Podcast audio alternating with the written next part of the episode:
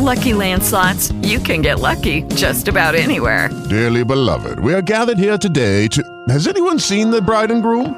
Sorry, sorry, we're here. We were getting lucky in the limo and we lost track of time. No, Lucky Land Casino, with cash prizes that add up quicker than a guest registry. In that case, I pronounce you lucky. Play for free at Lucky Land Slots dot com. Daily bonuses are waiting. No purchase necessary. Void where prohibited by law. eighteen plus. Terms and conditions apply. See website for details. Step into the world of power, loyalty, and luck. I'm going to make him an offer he can't refuse. With family, cannolis, and spins mean everything. Now, you want to get mixed up in the family business. Introducing The Godfather at Chumba Casino dot com. Test your luck in the shadowy world of The Godfather slot. Someday, I will call upon you to do a service for me. Play The Godfather now at Chumba Casino dot com. Welcome to the family. V G W Group. No purchase necessary. Void where prohibited by law. See terms and conditions. eighteen plus. Now, ladies and gentlemen, get started.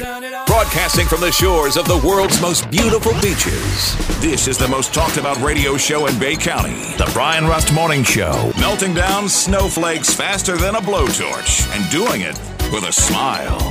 Now, here's Brian Rust on News Talk at one oh one. All right, good morning. Welcome to the show. It is Friday, the thirteenth. What could go wrong today, right? I'm sorry, I'm a little bit giddy over the Biden document. I know I shouldn't be, but I am. Actually, you know what I'm I'm I'm more interested in, which is just entertaining me, and that is the left's response. Which is more than I can say for my laptop right now. Hang on. Hey, go digital. Stop printing all the paper. Don't use that for your show notes. Just use the computer.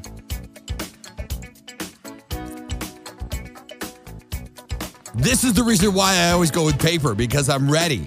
Ready to go. Gotta wait for the damn computer. Come on, let's go, let's go. All right, there we go.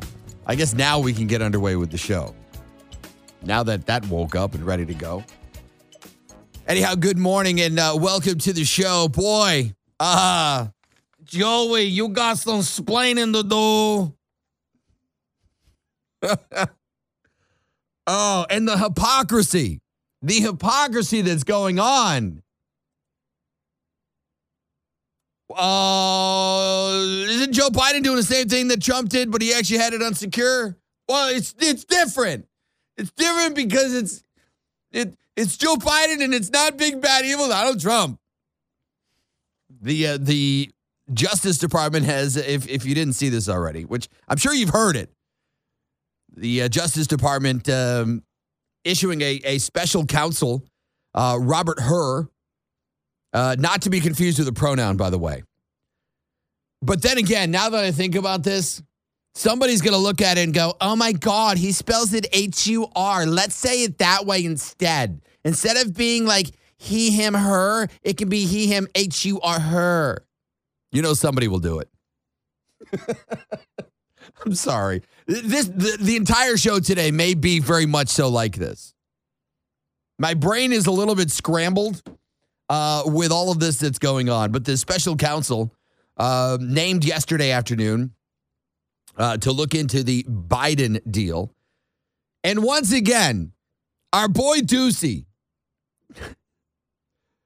Peter Doocy, man, he he he does not care one bit. He just says it. I wanted to actually get the uh, the actual clip queued up, um, but I didn't get it queued up in time. But when he point blank, this wasn't even asking K J P, point blank asked the president, what were you thinking? And he did it in such a, a because didn't he just have a baby? I think he just had a baby not too long ago. So it's like he's already in that parental mode. Because that is the way that Peter Doocy had said it to the president. What were you thinking?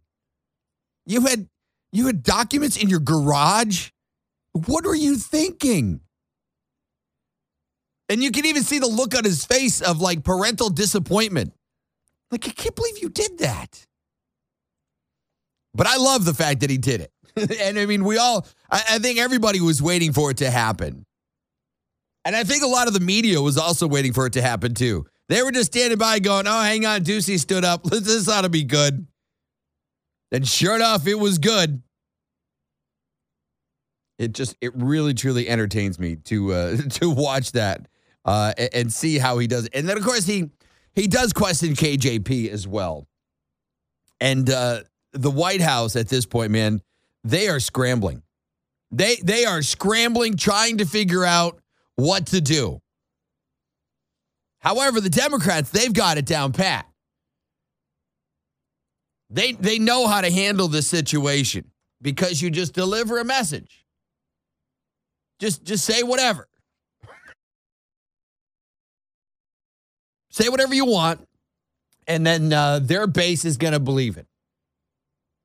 Uh, House Democrat uh, Peter, uh, what the what the heck's his name? Peter Allure, Aguilar, Dipwad. I don't know what his name is. He he took to the podium to talk about it, and and again, that there's such a big difference between Donald Trump and the Democrats. Donald Trump and Joe Biden, it's two different things. Even Joy Behar, that tub of lard. On The View, they were talking about that, and uh, Joy, she said, you know, the big difference, Trump is a liar and a thief. Joe Biden is not. She said it with a straight face, too, which was impressive.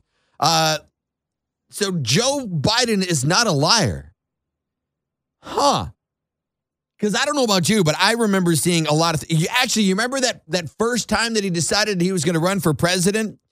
And he had to uh, say, well, I got busted in that lie, so um, uh, I'm going to step back for a minute. The man is like a habitual liar. Nothing that comes out of his mouth isn't a lie. And it's proven over and over again.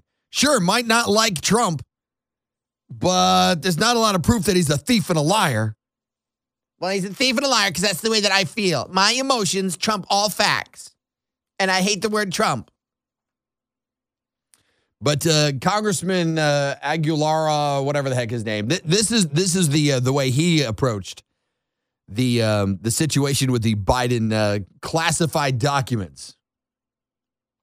Oh, hang on. What are we doing? You know, I got to push the buttons and the things and the stuff and the things. Here we go. This is Republican hypocrisy at its finest. When the former president had three hundred twenty documents found at his personal residence, they said that, quote, that will not be a priority. What President Biden did was disclose this to the archives, let law enforcement know.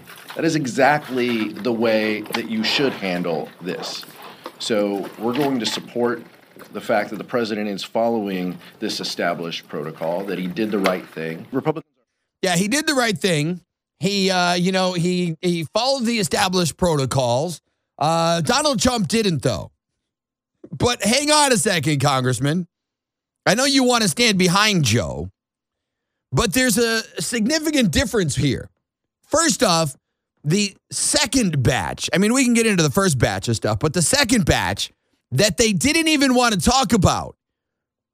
Remember yesterday, it was one of those, oh, hey, we um, hey, we found another, we found another location that's got documents in it. Where?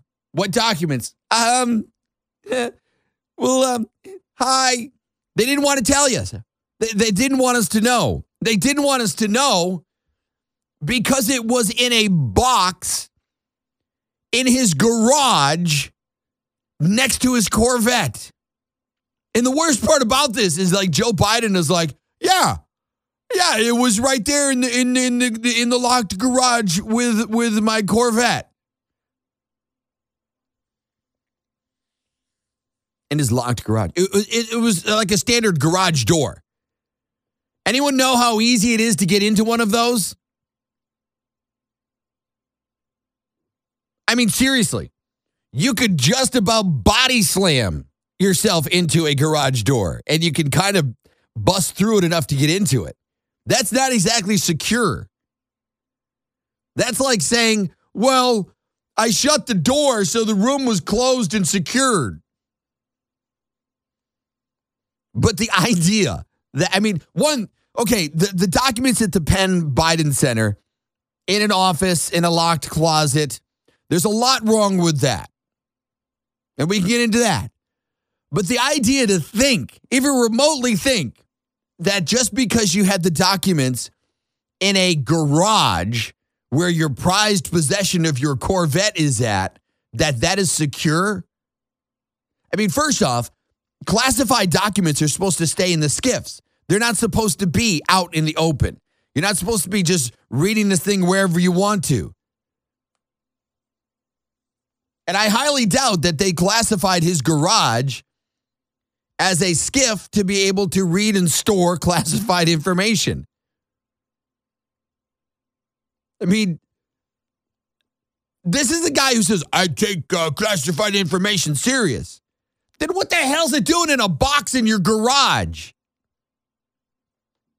Oh, but, uh, you know, we, we uh, uh, you know, the president, what, what, what happened with the president, uh, Biden, is uh, different than Donald Trump, uh, you know, because Donald Trump had three hundred and something of them. Yeah, he did.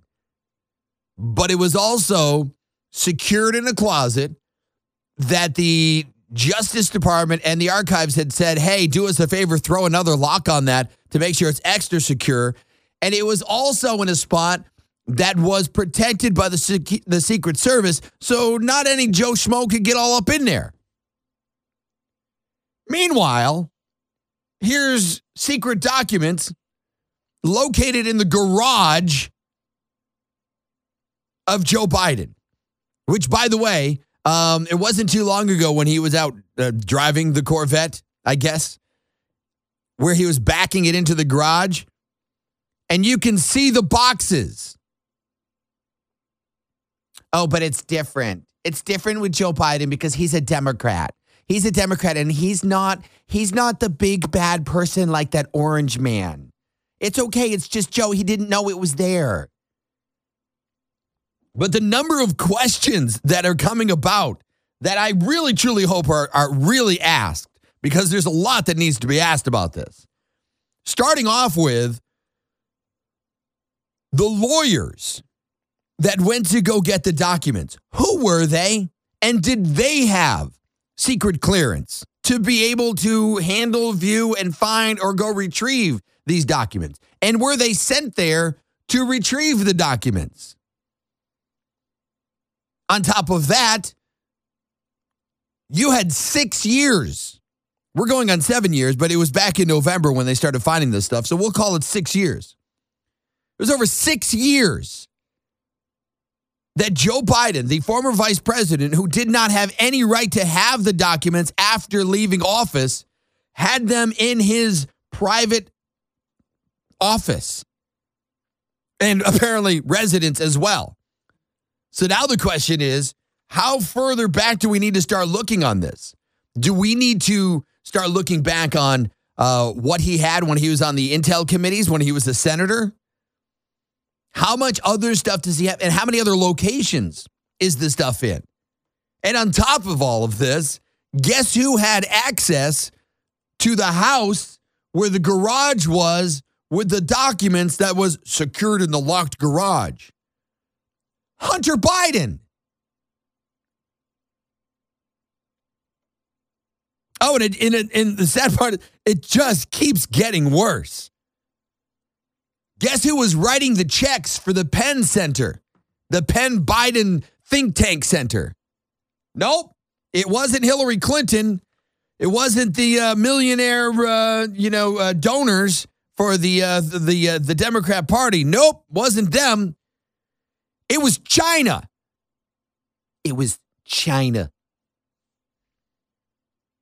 So one of the people that. Uh, that is, is donating to the, the, the Penn Biden Center, where classified documents have been stored for, I, I don't know how long, five, six years, more? I don't know.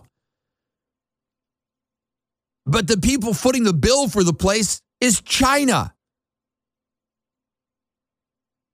And it, now it, it I, I I know that we don't need to know this. I mean, we're going to say we want to know, but, you know, when it comes to top secret stuff, we don't really need to know.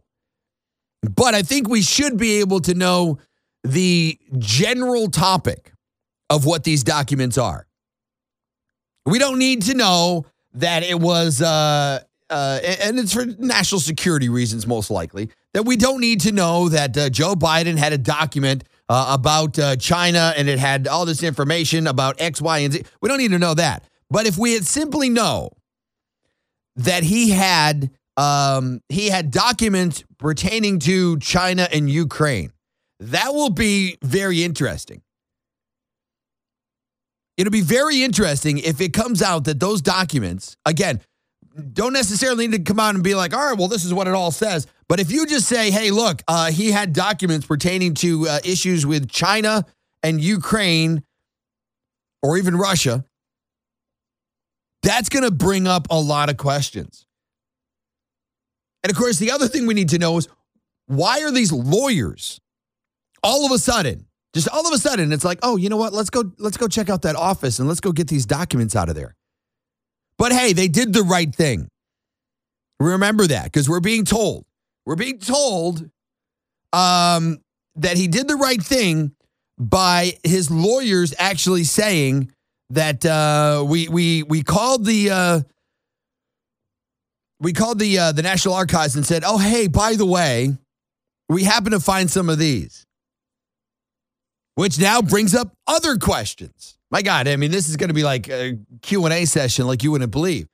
But how was it that it took six years and the National Archives didn't notice that these materials were gone?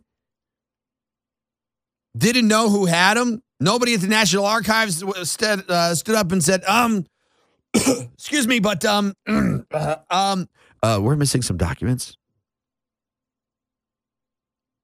But they knew that Donald Trump had the documents as they were walking to the helicopter with him.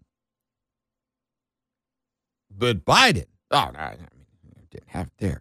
But the White House is now claiming that Biden had inadvertently misplaced some classified documents in three different locations and was surprised that they were found. I, I, wow, who would have thought of that? I didn't know. Did you put that out? I didn't put that out.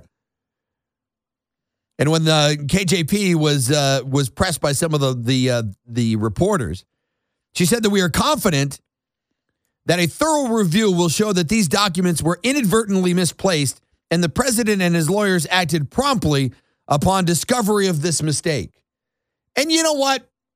Uh, for the benefit of the doubt, I'm going to say that these lawyers were there for something completely different. They opened up a box and they went, oh, this says top secret. You want to look at it?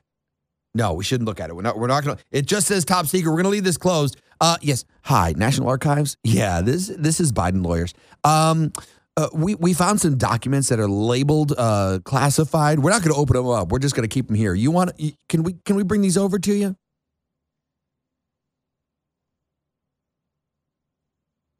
Six years.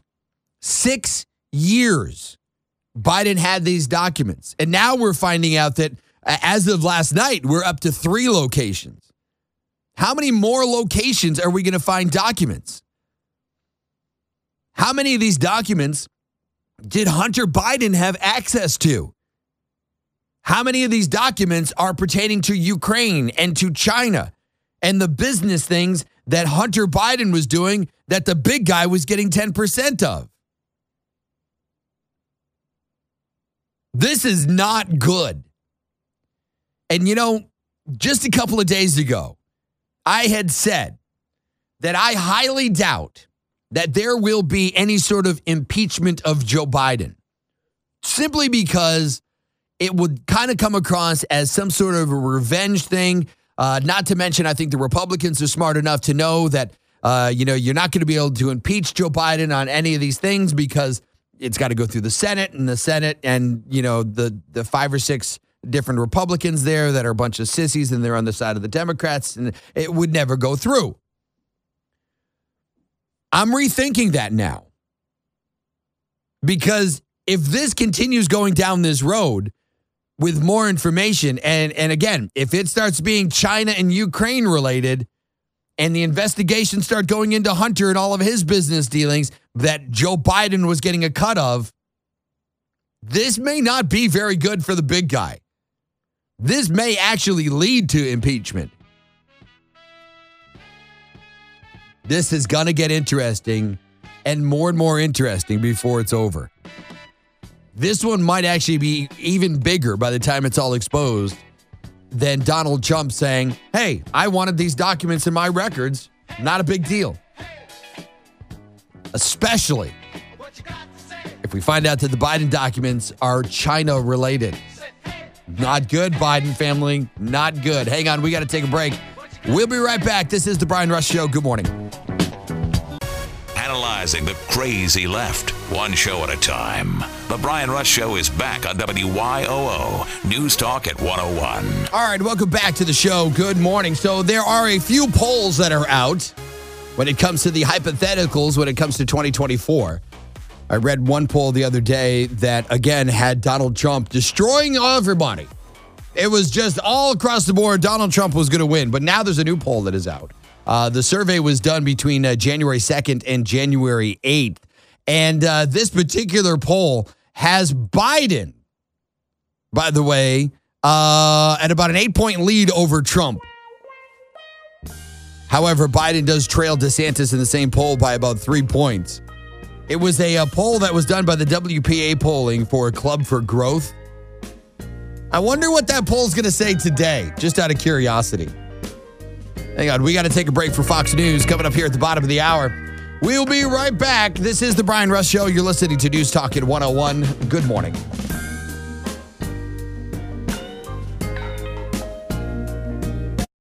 With Lucky Land Slots, you can get lucky just about anywhere. Dearly beloved, we are gathered here today to... Has anyone seen the bride and groom? Sorry, sorry, we're here. We were getting lucky in the limo and we lost track of time. No, Lucky Land Casino, with cash prizes that add up quicker than a guest registry. In that case, I pronounce you lucky. Play for free at Lucky Land Slots dot com. Daily bonuses are waiting. No purchase necessary. Void where prohibited by law. eighteen plus. Terms and conditions apply. See website for details. It is Ryan here, and I have a question for you. What do you do when you win? Like, are you a fist pumper? A woohooer, a hand clapper, a high fiver. I kind of like the high five, but if you want to hone in on those winning moves, check out Chumba Casino. At chumba casino dot com, choose from hundreds of social casino style games for your chance to redeem serious cash prizes. There are new game releases weekly, plus free daily bonuses. So don't wait. Start having the most fun ever at chumba casino dot com. No purchase necessary. V G W Group. Void where prohibited by law. See terms and conditions. eighteen plus. Hey guys, it is Ryan. I'm not sure if you know this about me, but I'm a bit of a fun fanatic when I can. I like to work, but I like fun too. It's a thing. And now the truth is out there. I can tell you about my favorite place to have fun. Chumba Casino. They have hundreds of social casino style games to choose from with new games released each week. You can play for free anytime, anywhere. And each day brings a new chance to collect daily bonuses. So join me in the fun. Sign up now at chumba casino dot com. No purchase necessary. V G W Group. Void where prohibited by law. See terms and conditions. eighteen plus. No nonsense. Just honest thoughts and opinions. Now back to the Brian Rust Show on W Y O O, News Talk at one oh one. All right, welcome back to the show. Good morning. A little chillier this morning than it was yesterday. Uh, it is uh, temperatures uh, down here in the low fifties, like fifty-one, fifty-two. Here's what's insane, though. And I know it doesn't directly affect you.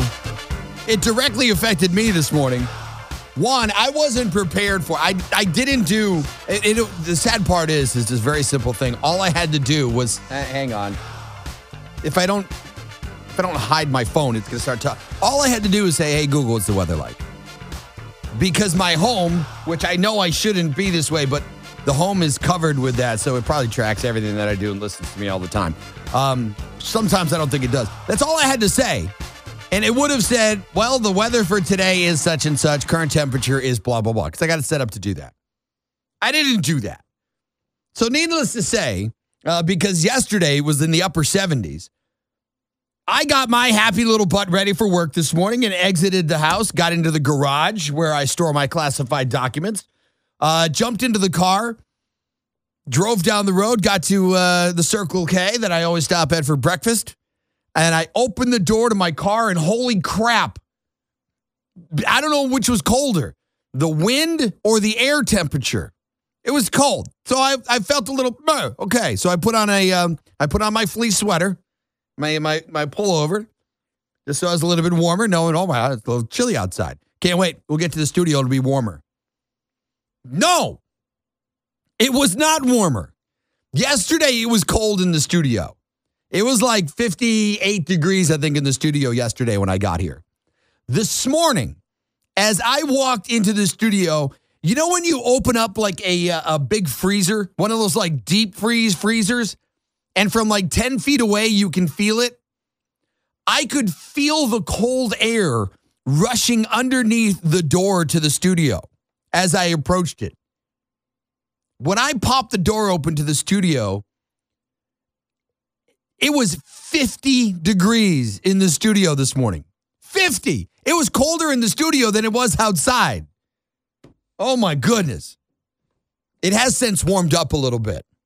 There's a little trick to make it extra cold in here, which I forgot about. I only do that when uh, Mark Sheldon comes into the studio. I do a particular thing to make sure it's nice and cold in here because he likes it when it's cold. But, uh, yeah, somebody did that yesterday. So needless to say, it was it burr up in here this morning, which is okay. I mean, I don't mind it too bad, but uh, today it's not going to be all of that warm, uh, and it's definitely starting off a little on the cooler side. So with all this stuff with Joe Biden going on, uh, the Democrats now, they, uh, they're, they're jumping on the messaging. And again, I, I bring this up all the time, and I know that there's a few people that talk to me, and they're like, the, the mess- messaging isn't what it, it is, because you watch, and you see it already. Uh, between the, the congressman nitwit there that's like, well, you know, it was uh, Donald Trump did three hundred of them, and uh, it's just a couple of them, and, and Biden did the right thing. He called and said, hey, look what we got. Well, that may have been the right thing to call and say, hey, look what we found, but um, you weren't supposed to have it to begin with. So your your right, righteous, uh, he did the right thing stuff by by calling the authorities to say, oh, by the way, we found some uh, documents that we weren't supposed to have. That's not doing the right thing. That's called, oh, crap, I'm busted. But now watching the uh, the left, they are full on damage control mode. And what a better way to be on damage control mode then say, uh-uh, wasn't me, it was him. The View already jumping on the whole um, conspiracy theory that somebody had planted it. That the Republicans were behind getting the documents into the garage and also getting it into uh, the former office of the Penn Center. That's what the Democrats, uh, that, I mean, that's what the uh, the View, they're thinking that, um, and they'll start planting it because unfortunately there's a lot of, bah, watch that show. It's the G O P. They're trying to take the pressure off of Donald Trump, so they snuck into the Penn Biden Center and they, um, they planted them in a locked closet.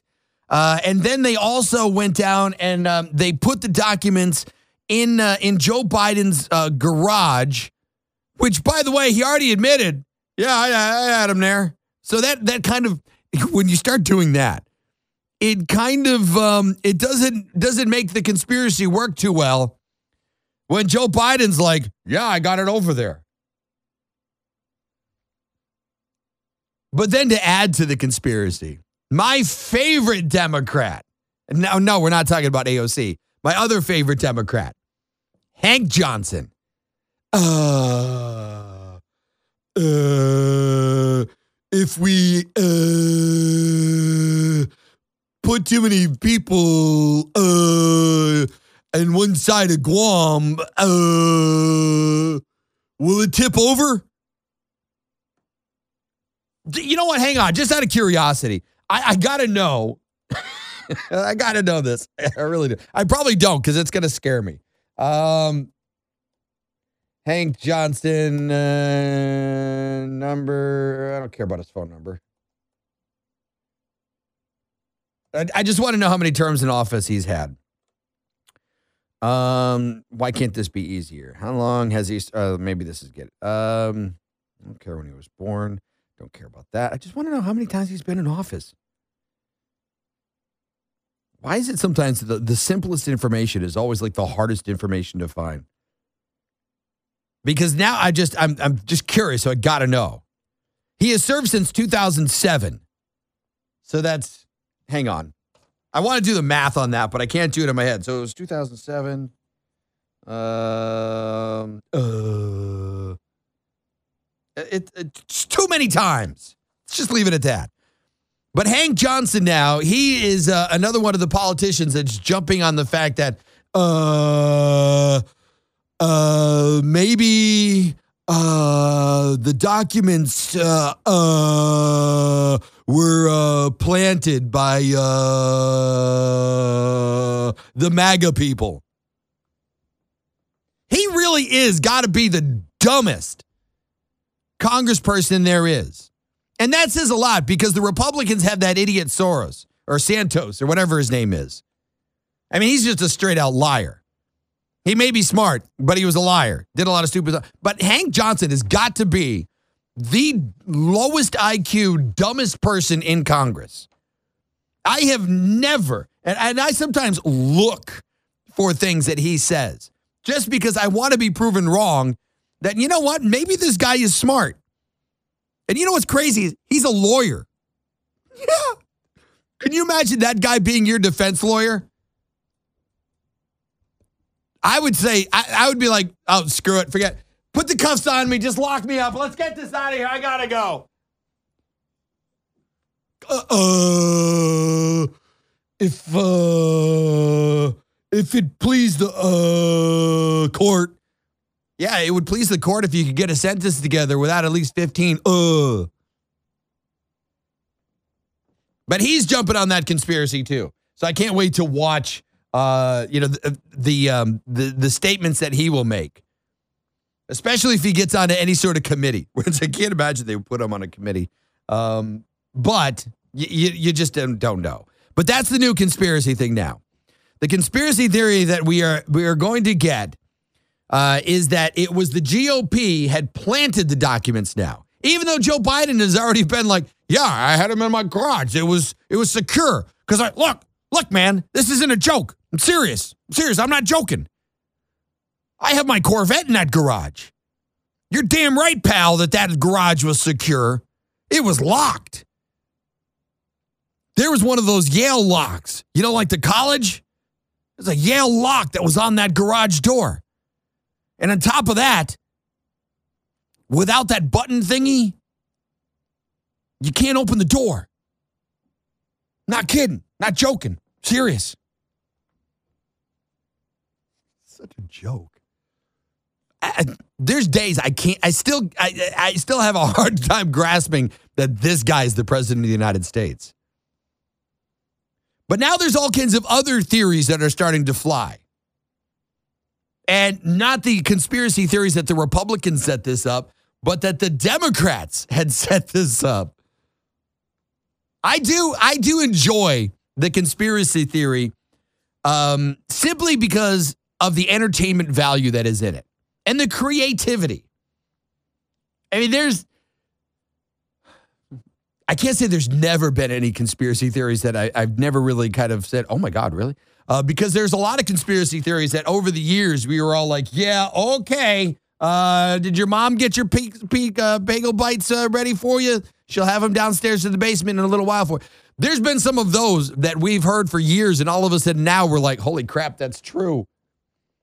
But some of the conspiracy theories just entertain the living daylights out of me. And the new one that I saw last night is that this entire thing is being done by the Democrats, by the puppet masters of the Biden administration. This is great. You're going to love this. The idea behind this now is not to get Joe Biden impeached, but what they will do is they will uh, they will set up enough so that Joe Biden Um, looks like he broke the laws and all this other stuff, and the Republicans will want to impeach him. Uh, Democrats are going to say, hey, you know, we might not have much of a choice. And then somebody's going to walk up to Joe Biden and be like, uh, Joe, what you need to do is just quit and go home, have some ice cream. And then he will step down. And then once Joe Biden steps down, that will bring Kamala Harris. Everybody, I'm the president. uh, she will come in and finish off the uh, the year and a half or so. But then there's got to be a vice president. And what do you do? Now, for a while there, there is the the talk about how uh, one of the main puppet masters behind the Biden administration is obviously Obama. But Obama and Susan Rice. I mean, Senator Rick Scott and I, we've talked about this before, and I asked him point blank, who the hell's running the government? And he said without even skipping a beat, he was like Susan Rice. Susan Rice, who hangs out at the White House all the time too. So, uh, you know, that theory's got some plausibility to it. But I don't think it would be her. They, they won't put Susan Rice into that V P position. Instead, they will set up the candidate that they want for twenty twenty-four. And you know they don't want uh, Kamala, because Kamala's dreaming the dream of dreams that she had when she was dreaming about dreaming about becoming the dream president of the dream nation that she dreamt about when she was dreaming. They don't want her either. Gavin Newsom. That is the new conspiracy theory. That this entire thing with the documents, it's not to take pressure off of Donald Trump, obviously, because, look, yesterday they uh, they went ahead and they named a uh, a special counsel to investigate Biden. So clearly they're not going to try and cover it up entirely, but they'll pressure Joe Biden to leave. Kamala steps in, and then Gavin Newsom gets named the uh, the vice president. However, I'm not sure they can do that. Now that I'm thinking about this a little bit, because I don't think that the vice president and the president can be from the same state. That may be a bad, bad conspiracy theory. I didn't think about that till just now. Ding, ding, ding. But either way, uh, if that was to happen, that would be very interesting. Or they'd, they'd bring somebody uh, that they could actually put in there as the, the next candidate. I don't know. This whole thing is very interesting, but either way, uh, the the the way that the the Democrats, the White House, uh, and those in the left media, well, actually, you know what? Not so much in the left media. The, the left media is not being all that generous on this one. But the way that they're trying to frame this, like, you know, oh, Joe didn't even know. Well, you know what? This hurts, but I'm going to say it. I mean, sometimes you got to do it. It, it, may, it. Sometimes it hurts, but you got to say it. Maybe Joe's right. Maybe he didn't know. I mean, the, the whole thing with the, the documents in his garage, he probably wasn't even thinking when uh, when they asked him, what, well, especially when Doocy asked it, what were you thinking by putting that stuff in your garage? He probably didn't even think about, you know, did I do that? No, he's like, well, what? Do you think my garage isn't secure? Come on, man. My Corvette's in there, man. Jeez. And I've got a freezer in there that's got ice cream when I'm there on the weekends. Of course it's secure.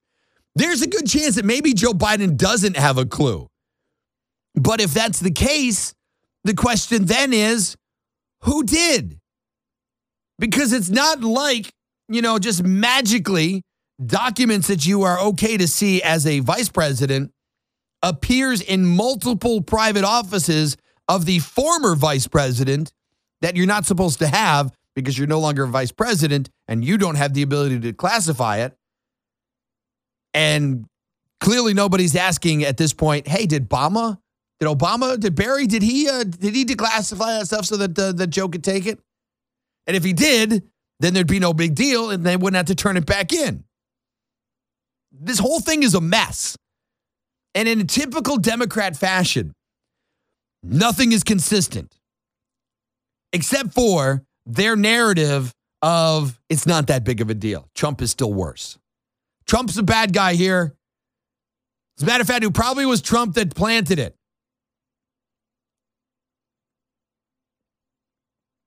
This is going to be fun, folks. This is really, really, truly going to be fun to watch how this all goes down.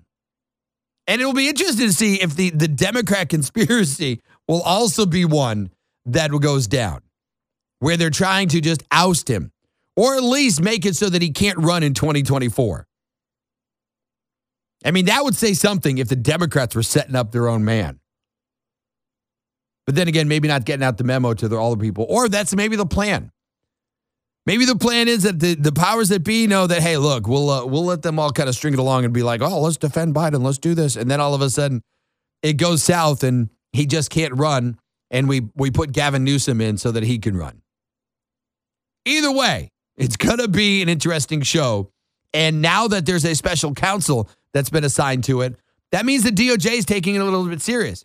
But then again, when you look at the uh, the the legal aspect of it, Merrick Garland, he is literally stuck between a rock and a hard place. This is one of those situations that there is absolutely no way that the Attorney General cannot investigate this, because otherwise it looks like he's covering for Biden. I mean, if he comes out with something and be like, oh, well, actually, it wasn't Biden. It was a low-level knife diver uh, that just uh, fell on the sword uh, to take one for Biden. Uh, it was their fault, uh, and they're going to go to jail for the rest of their lives, and we're going to ruin it. But don't worry, uh, because we'll pay for their family. Politics. This is so much fun. Hang on, we got to take a quick break. We'll be right back. This is The Brian Rust Show. Good morning. A true patriot telling it like it is. The Brian Rust Show is back on W Y O O, News Talk at one oh one. All right, welcome back to the show. Good morning. I, I did the math during the news or during the break. Eight terms. This is the eighth term for Hank uh, Johnson from Georgia. Eight times. Georgia. Georgia. What is wrong with you people? Especially those in that district. What is, how, is there not somebody in that district that is just a little bit smarter? I mean, just somebody that can maybe form a sentence, anything possible? I just, I don't get it. And again, the, the guy, Congressman uh, Hank Johnson, the Democrat that thought that Guam would flip over, um, he was a lawyer. Eighth term that he is serving right now in Congress. The guy can't form a sentence. Was so stupid that he actually asked an admiral that if we continue to populate Guam, will it tip over?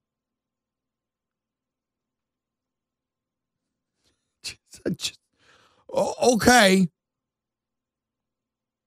And you know what's sad is that I actually watched a documentary that addressed that issue. Guam, Uh, obviously being an island, uh, is not like, uh, what is it, the Bahamas that are like this? I think the Bahamas is one of the, the land masses that, uh, and I've seen a document on this, that underneath the Bahamas, there the uh, the ground underneath it is not the width of the island. It, it's kind of like this weird like cone thing, and then the island is kind of like on top. It's bizarre. I saw a documentary on that. Uh, and I thought to myself, I actually had a Hank Johnson moment going, uh, could that tip over? But he's now in the conspiracy theory that the Republicans uh, actually planted the information, uh, the the documents in Joe Biden's possession, these the classified documents. Good old Hank Johnson. At least there's some entertainment uh, out of him, and he's, and he's just too stupid to do anything bad. Hey, uh, first responders, military, current and past. Uh, if you've not heard, we are doing our um, military and first responder appreciation lunch that we are doing every month uh, for the next couple of months at uh, American Charlie Grill and Tavern uh, right there on the beach. If you haven't been there, you got to go there. Check out the nachos or my favorite, the Reuben. Oh, my God. Uh, that's about all I can say to that. It's delicious. Uh, but I want to take some first responders and military people uh, to lunch. And um, This is the deal. Go to news talk one oh one dot com. Our first lunch is actually already full. So we're taking it for our second lunch. So if if you if you've registered for it already and I haven't contacted you, uh, you are still in in in the guest list for the next one. So uh, you know, make sure you go to news talk one oh one dot com, get signed up for that. Uh, we will be doing that lunch. And for those of you that have asked me, because I've had a few people ask me saying, well, what if we're not a first responder or military? Can we still go to lunch with you? Um, yes, we are actually working on that. I had a phone call about that uh, two days ago. Uh, we are working on that. So we're going to do another lunch because, hey, I like food. So we're going to eat. That's all there is to it. And I like hanging out with you guys and talking with you. So we're going to have another lunch uh, in addition. We'll have details on that later. But in the meantime, first responders, our military folks, get over to News Talk at one oh one so I can take you to American Charlie's. Hang on, we'll be right back. Sometimes the only way to stop him from talking is to cut his mic off and play some commercials. But don't worry, he'll probably pick right back up where he left off. More of The Brian Rust Show is next on News Talk at one oh one. With Lucky Land Slots, you can get lucky just about anywhere. Dearly beloved, we are gathered here today to... Has anyone seen the bride and groom? Sorry, sorry, we're here. We were getting lucky in the limo and we lost track of time.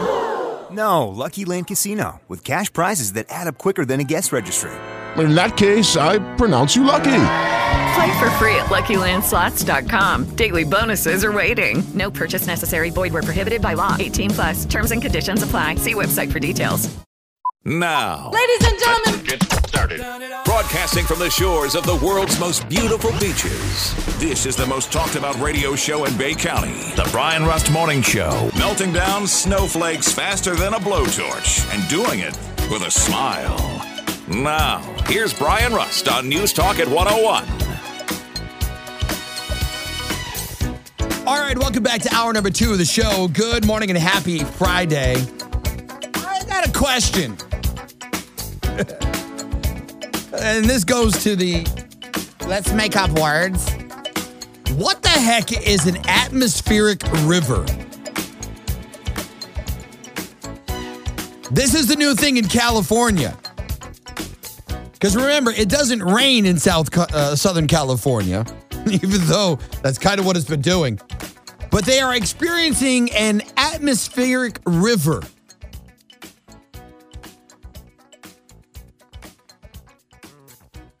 You mean it's raining? No, no, it doesn't. It, it's not rain, because rain is racist to say rain. So it's not raining. What it's actually doing is that it is a, a an atmospheric river.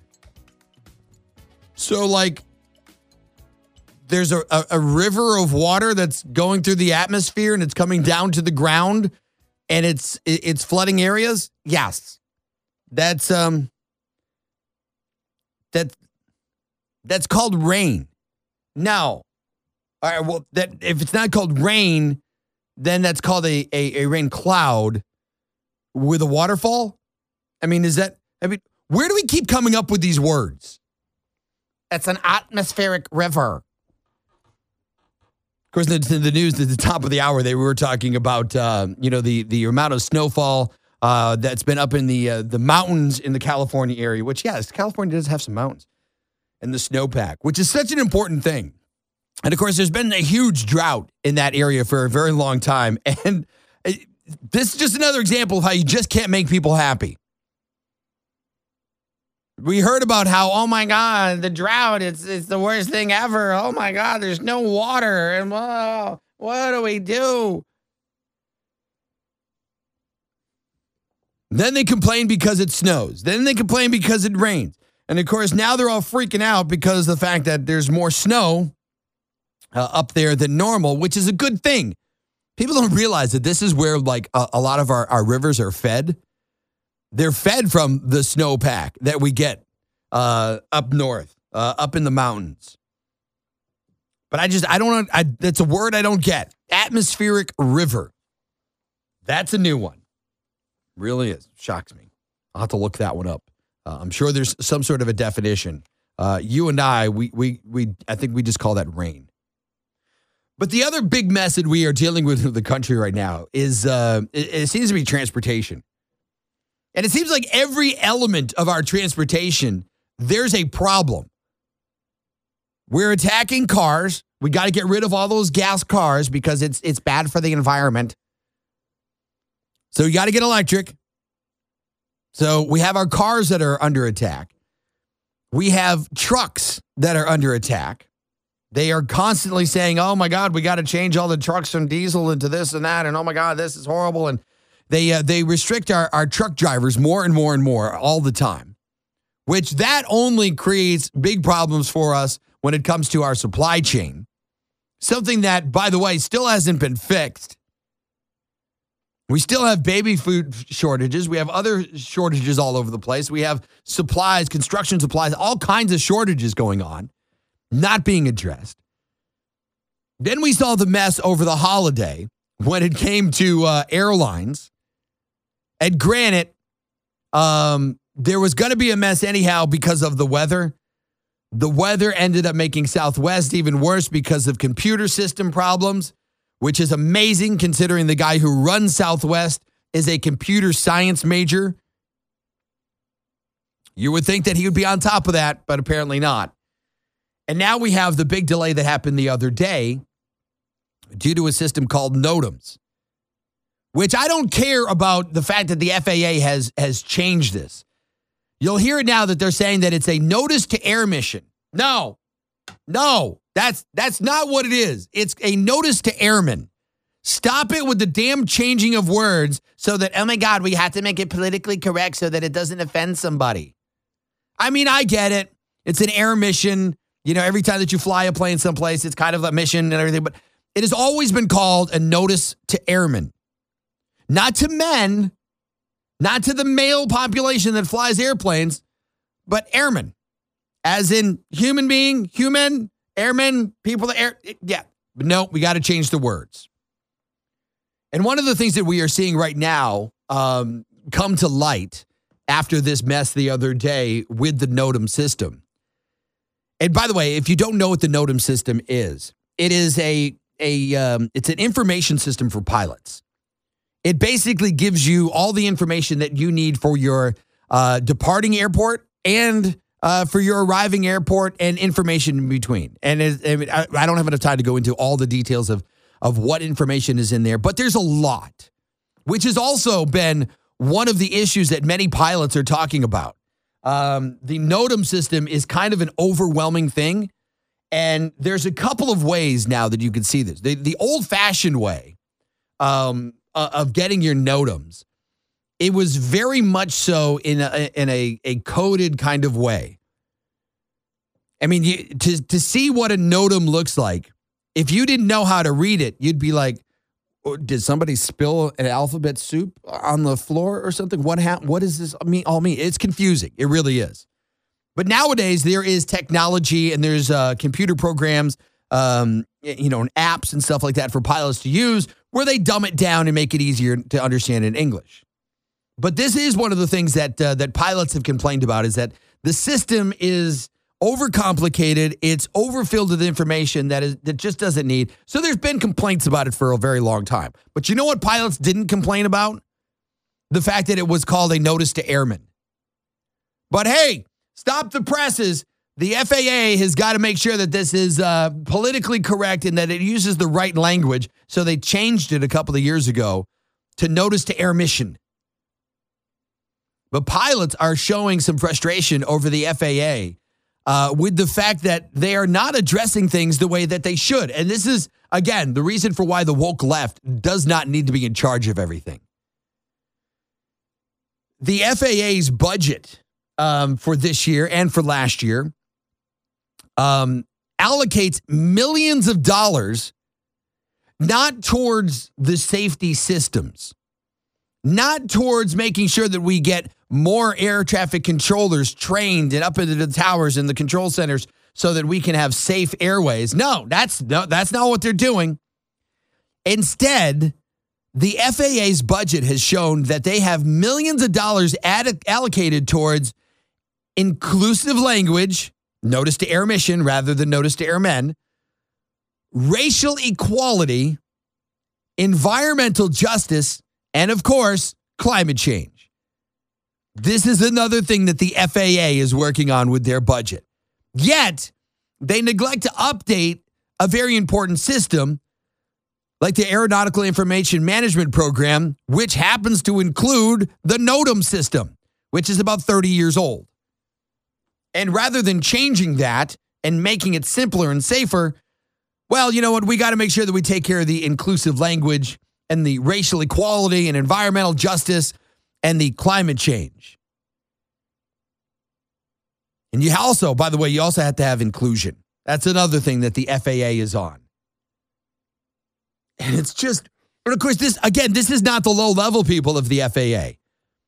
I know a few air traffic controllers. I know there's a few of them that listen to the show.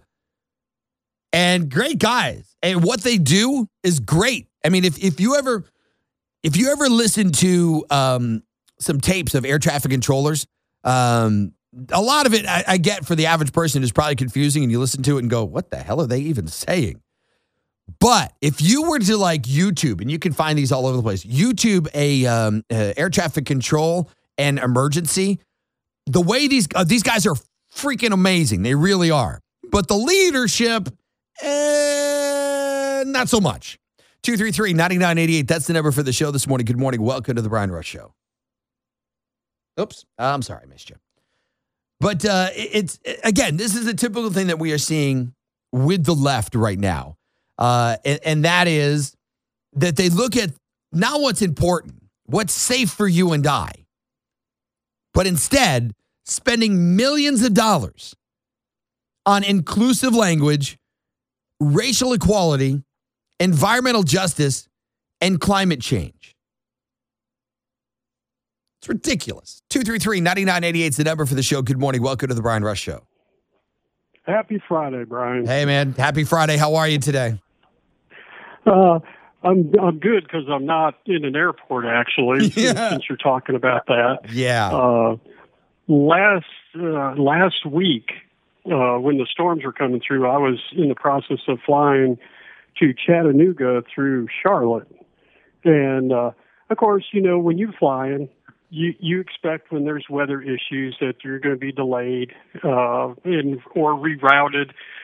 So we pulled out of the gate, had to have, uh, then they had to reroute us because to get to get around the storm. So they we had to pull back into the gate in Charlotte to pick up more fuel.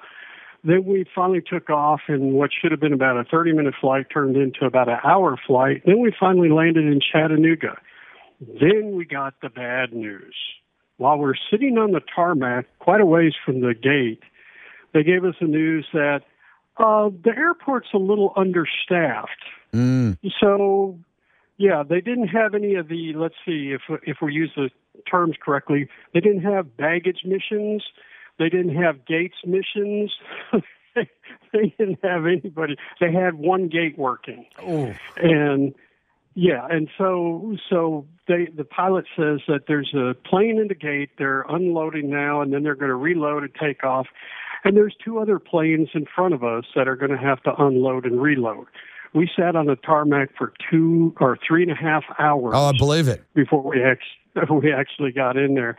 And that's, I'd like to say that was an unusual situation, but I, most of the, uh, it seems like wherever I fly, you keep hearing, well, we're waiting for gate agents. Mm-hmm. We're waiting for gate agents. We're waiting for gate agents or, you know, whatever. It's just there's not enough people even in the airports. It's yeah. not not just pilots and, and, and flight attendants. There's not enough people to handle you at the airports. Yep. And yet the Biden administration is now touting the fact that uh, we have the lowest unemployment in fifty years.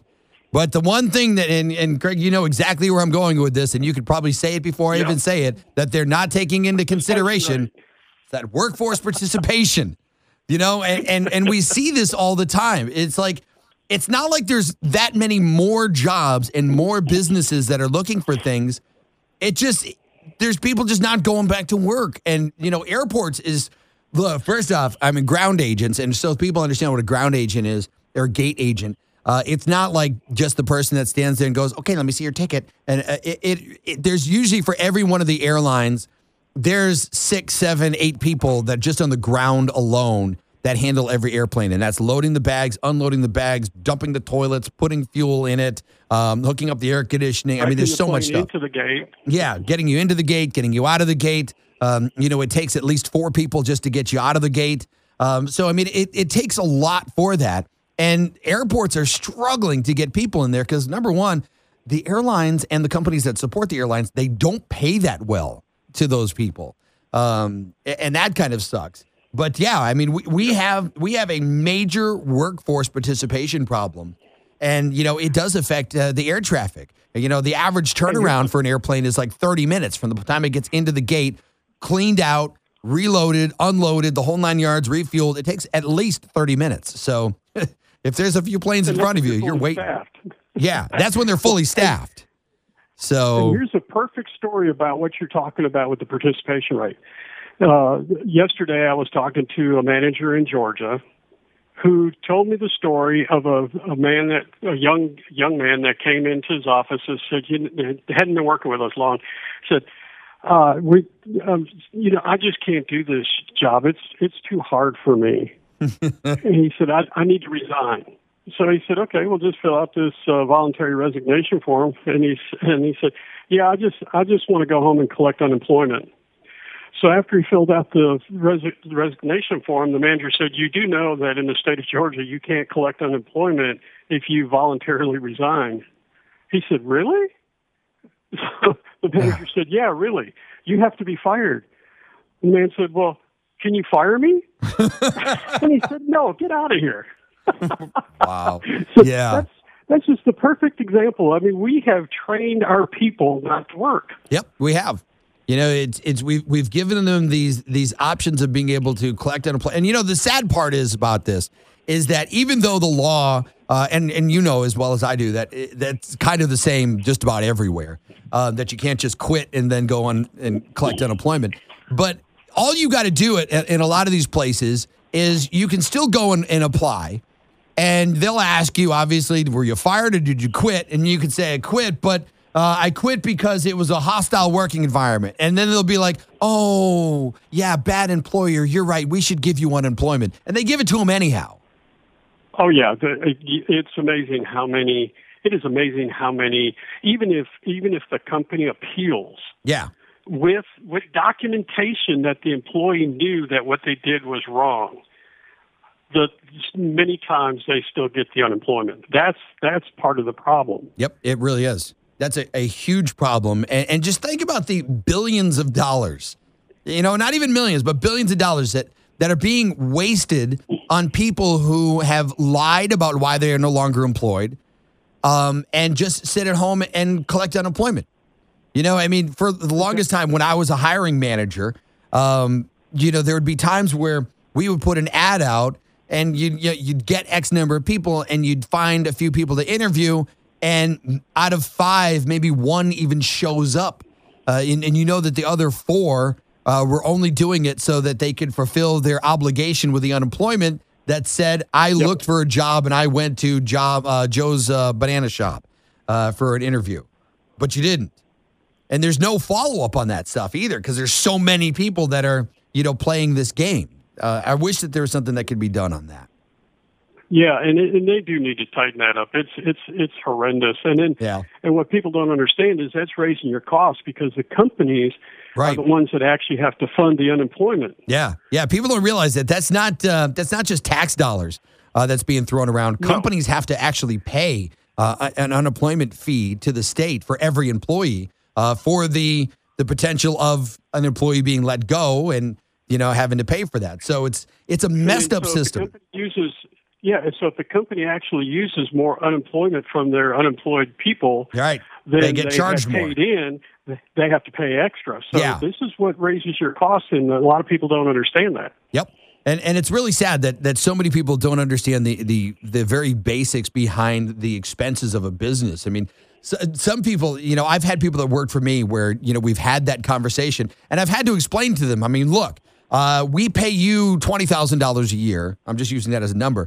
Uh, but it costs us ten thousand dollars a year on top of the twenty thousand dollars. So it's like we had to pay insurance on you. We got to pay unemployment. We had to pay, um, you know, the other insurance. We had to pay for training. We had to pay for all of this other stuff. And and by the time it adds up, you know, it's half of the half of the cost of the employee. So people don't realize that, you know, your twenty thousand dollars salary costs a business thirty thousand dollars. Uh, you know, exactly. and, and, and it's, people just don't get that stuff. And, of course, that that expense gets passed along to the consumer. Uh, and people don't exactly. get it. But we need to do something, man, when it comes to, uh, you know, people just not getting up and working.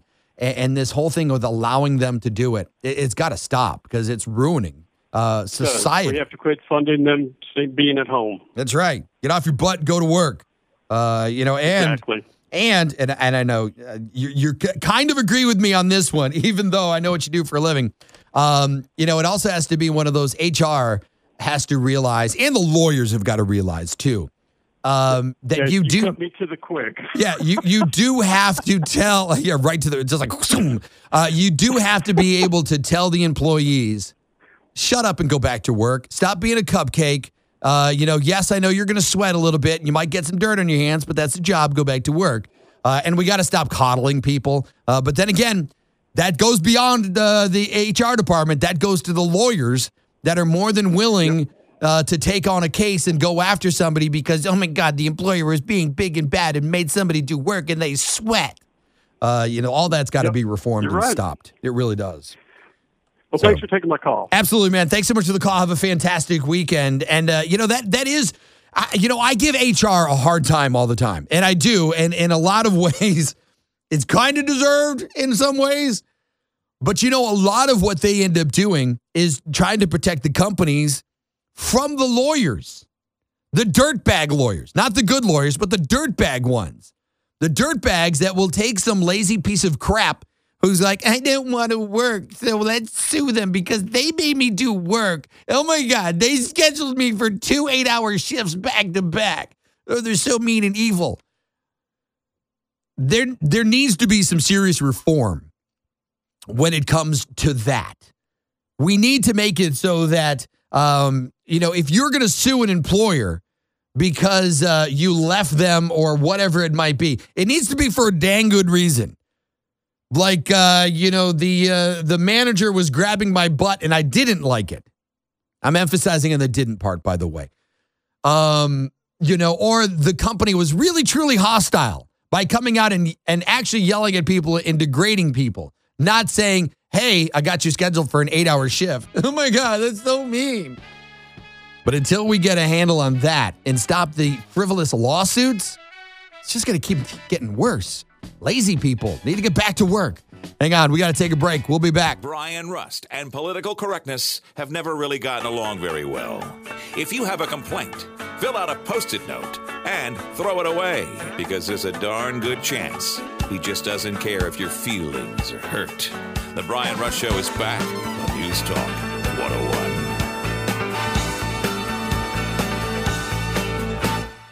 All right, welcome back to the show. Good morning and happy Friday, even though it is Friday the thirteenth. Hopefully it's not that bad of a day for Joe Biden, but I have a feeling it probably will be.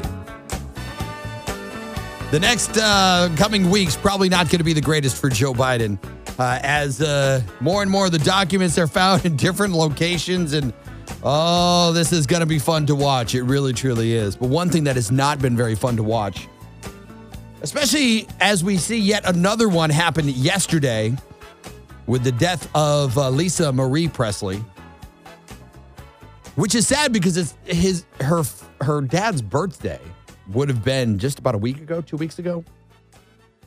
But at fifty-four years old, um, even though she she did have a hard life, uh, she did have a lot of issues in, in the past, still at fifty-four years old, this is a time that um, it, it, this we should not be seeing the number of cardiac issues that we are seeing. And you know, I've uh, every day this week I, I've been uh, I've been going through stories, and something that that I have that has caught my eye as I'm going through news stories, uh, you know, to talk with you guys about and doing research on different things. I keep catching these stories out of the corner of my eye, and there was a couple of them that I wanted to talk about the other day. Uh, there was two stories. It was a sixteen-year-old and a seventeen-year-old athlete both dropped dead from heart issues. And I'm thinking to myself, going, man, how that must be an outdated story, because I've seen that story before. And I clicked on the stories and I looked at them like, holy crap, this was from yesterday. And this is one of these things that I don't know if there's enough people going, hold up a second, because there have been so many cardiac issues lately. And the questions that I think we need to start asking is, what's going on? And I know that automatically a lot of people are going right to the shot. Is it the jab? Is it the jab that's doing it? Who knows? Maybe it is. Maybe it is the jab that's doing it. Because right now, we are seeing people uh, on an alarming rate, especially young people, athletes that are in their teens. I mean, I I could probably do two entire shows just about the stories that I have come across of teenagers. Not only athletes, but regular teenagers dropping from heart attacks. And we're seeing more and more uh, in their thirties, in their forties. These are not time frames that people should be having these level of cardiac issues. And we're also watching it around the world. Obviously, we had the, the big N F L guy not too long ago, uh, you know, with his situation. And granted, they're saying that that was one of those freak deals uh, where he made contact at just the right point in between heartbeats. So I guess we could probably rule that one out as far as the rest of the, but the question is, what's going on? And of course, um, the mainstream media, man, I saw this article and I just, I, I I took a deep breath and just let my heartbeat slow down just a little bit, because I got so frustrated with it. A B C News, one of the main news organizations, one of the big guys, they should probably start talking to some of the health experts. They've got plenty of them that are on staff. They got plenty of uh, of news sources and reporters that could go out and could talk to cardiac specialists, can go out and talk to research people. There's so many things that you could do. And of course, the one thing that we want to say or start off with when we're trying to find the, the root cause to the cardiac issues is let's talk with the health people. Health people, what do you think? What what is causing all this? Why are we seeing these numbers? Is this an unusual number of these, or is it a thing where we're just reading more about it? What's going on? To be honest with you, I don't ever remember seeing this number of teenagers dying from cardiac issues, let alone the world-class athletes all around the world. But A B C News, they did an article, and it And this this is what makes me want to punch them in the face and what gives them zero credibility, like Zippo. The headline on the article is, Rise in Heart Diseases May Be Explained. Hang on. Deep breaths. Just relax. It's going to be okay. May be explained by extreme weather conditions, according to a study. They're saying it's not clear why temperature shifts correlate with more heart attacks.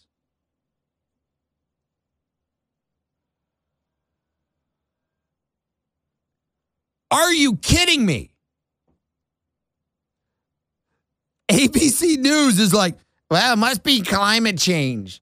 Yeah, all the heart attacks that are happening, yeah, that's climate change. I mean, this is the point where they're really, truly starting to get ridiculous. Is the is the temperature shifts correlated with more heart attacks?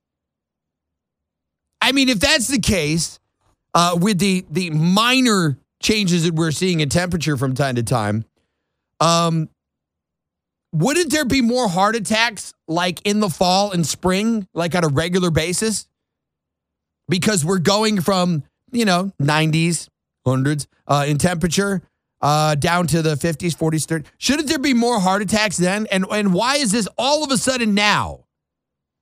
Oh, there's there's extreme weather conditions and the temperature shifts, and that's causing heart heart attacks. Really? Do you think that maybe this could be something else? And I think that it is a it's a fair question to ask. And I know that some people go down the road of, that's so stupid, it's not doing it. But the shot. Is the, the COVID vaccine causing cardiac issues? That, that is a legitimate question to ask. Now, going out on uh, uh, on the whole thing and being like, oh, it's definitely the shot. The shot's the one that's doing it. We don't know yet. I mean, to be perfectly honest with you, um, we don't know. We don't know if if, if that is what um, is, is what the issue is. But I think that that should be taken into consideration.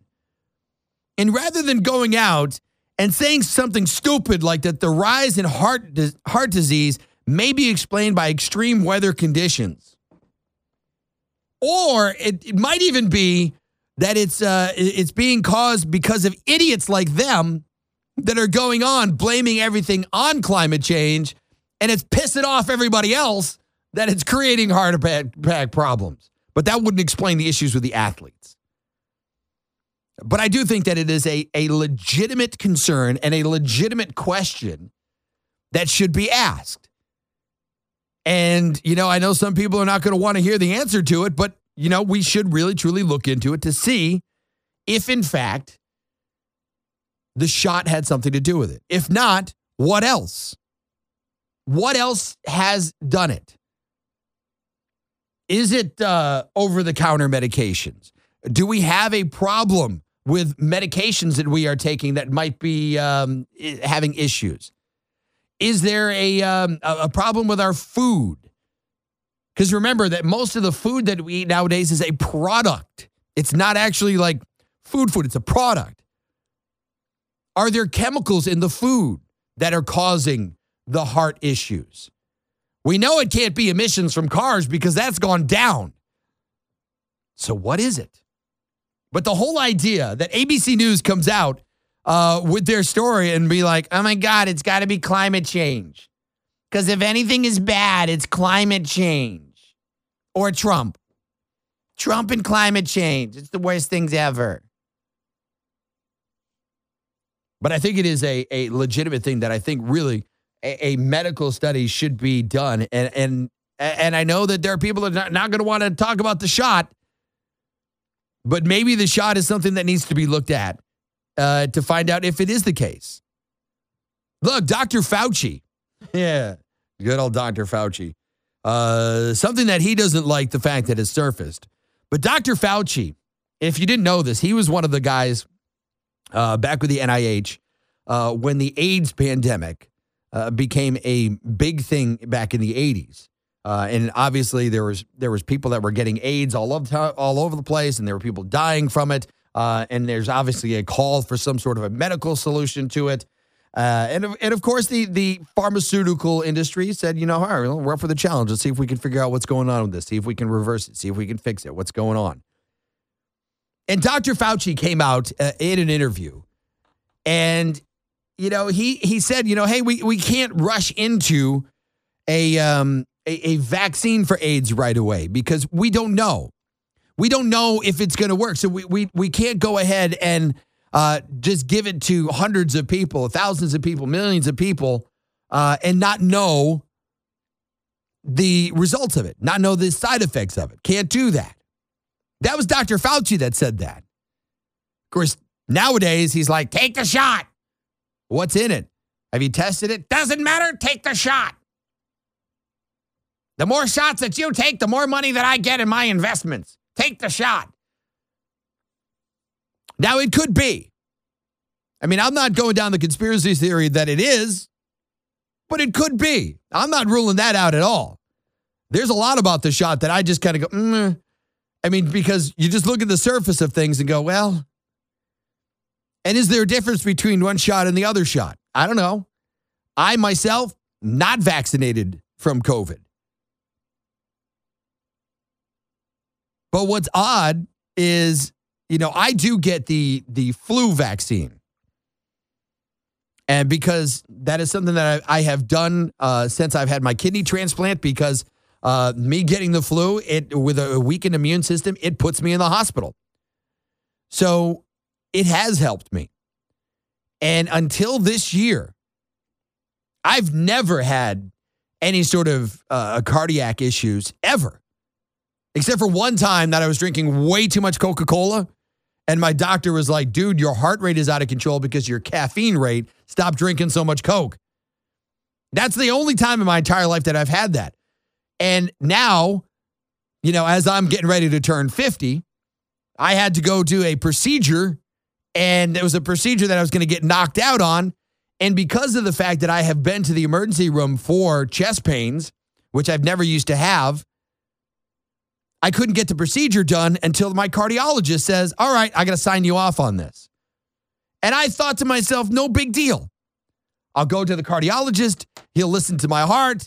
He'll check things out and be like, all right, go for it. Go get some sleep. My cardiologist surprised me by saying, no.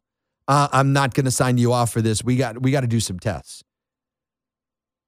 And I, I got a great cardiologist, too. Uh, somebody that uh, comes highly recommended. So I'm not even remotely thinking, oh, this guy's just trying to milk it for some tests.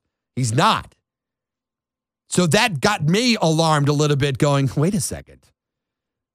what What's going on with me now? I mean, granted, you listen to the show, you know how how worked up I get. But that's not it. So even me in my position, I and, and you know, it kind of, it rings some bells in my head as I watch all of this stuff going on, all of these healthy people that are dropping like rocks. I, I think it's legitimate questions we need to ask. What is it? What is going on? Are we having vaccine problems? I think it's legitimate to ask. two three three, nine nine eight eight, that's the number for the show this morning. Good morning. Welcome to the Brian Rust Show. Good. Good morning, buddy. This is Hello, Billy. Billy. How are you doing? I'm doing all right. How are you doing, Billy? um, I'm above ground, at least for now, anyway. Yeah, there you go. Yeah, I just got in my truck, running a little bit behind, and heard you talking about the doctor bit. Getting old or getting older sucks. It does. It does. I'm not enjoying this much. Oh, hell no. The, the, the past... Six months for me, uh, yeah, that, that was a, that was a bitch. It was a pain. Yeah, yeah it was a, it, it was a pain. Yeah, you've had, had a rough six months. Myself. Yeah, I had the COVID myself, and I'd been vaccinated, so at least it didn't hit me. It wasn't as bad. I lost my taste for about two weeks. Other than that, screw it, wasn't nothing to it. Right.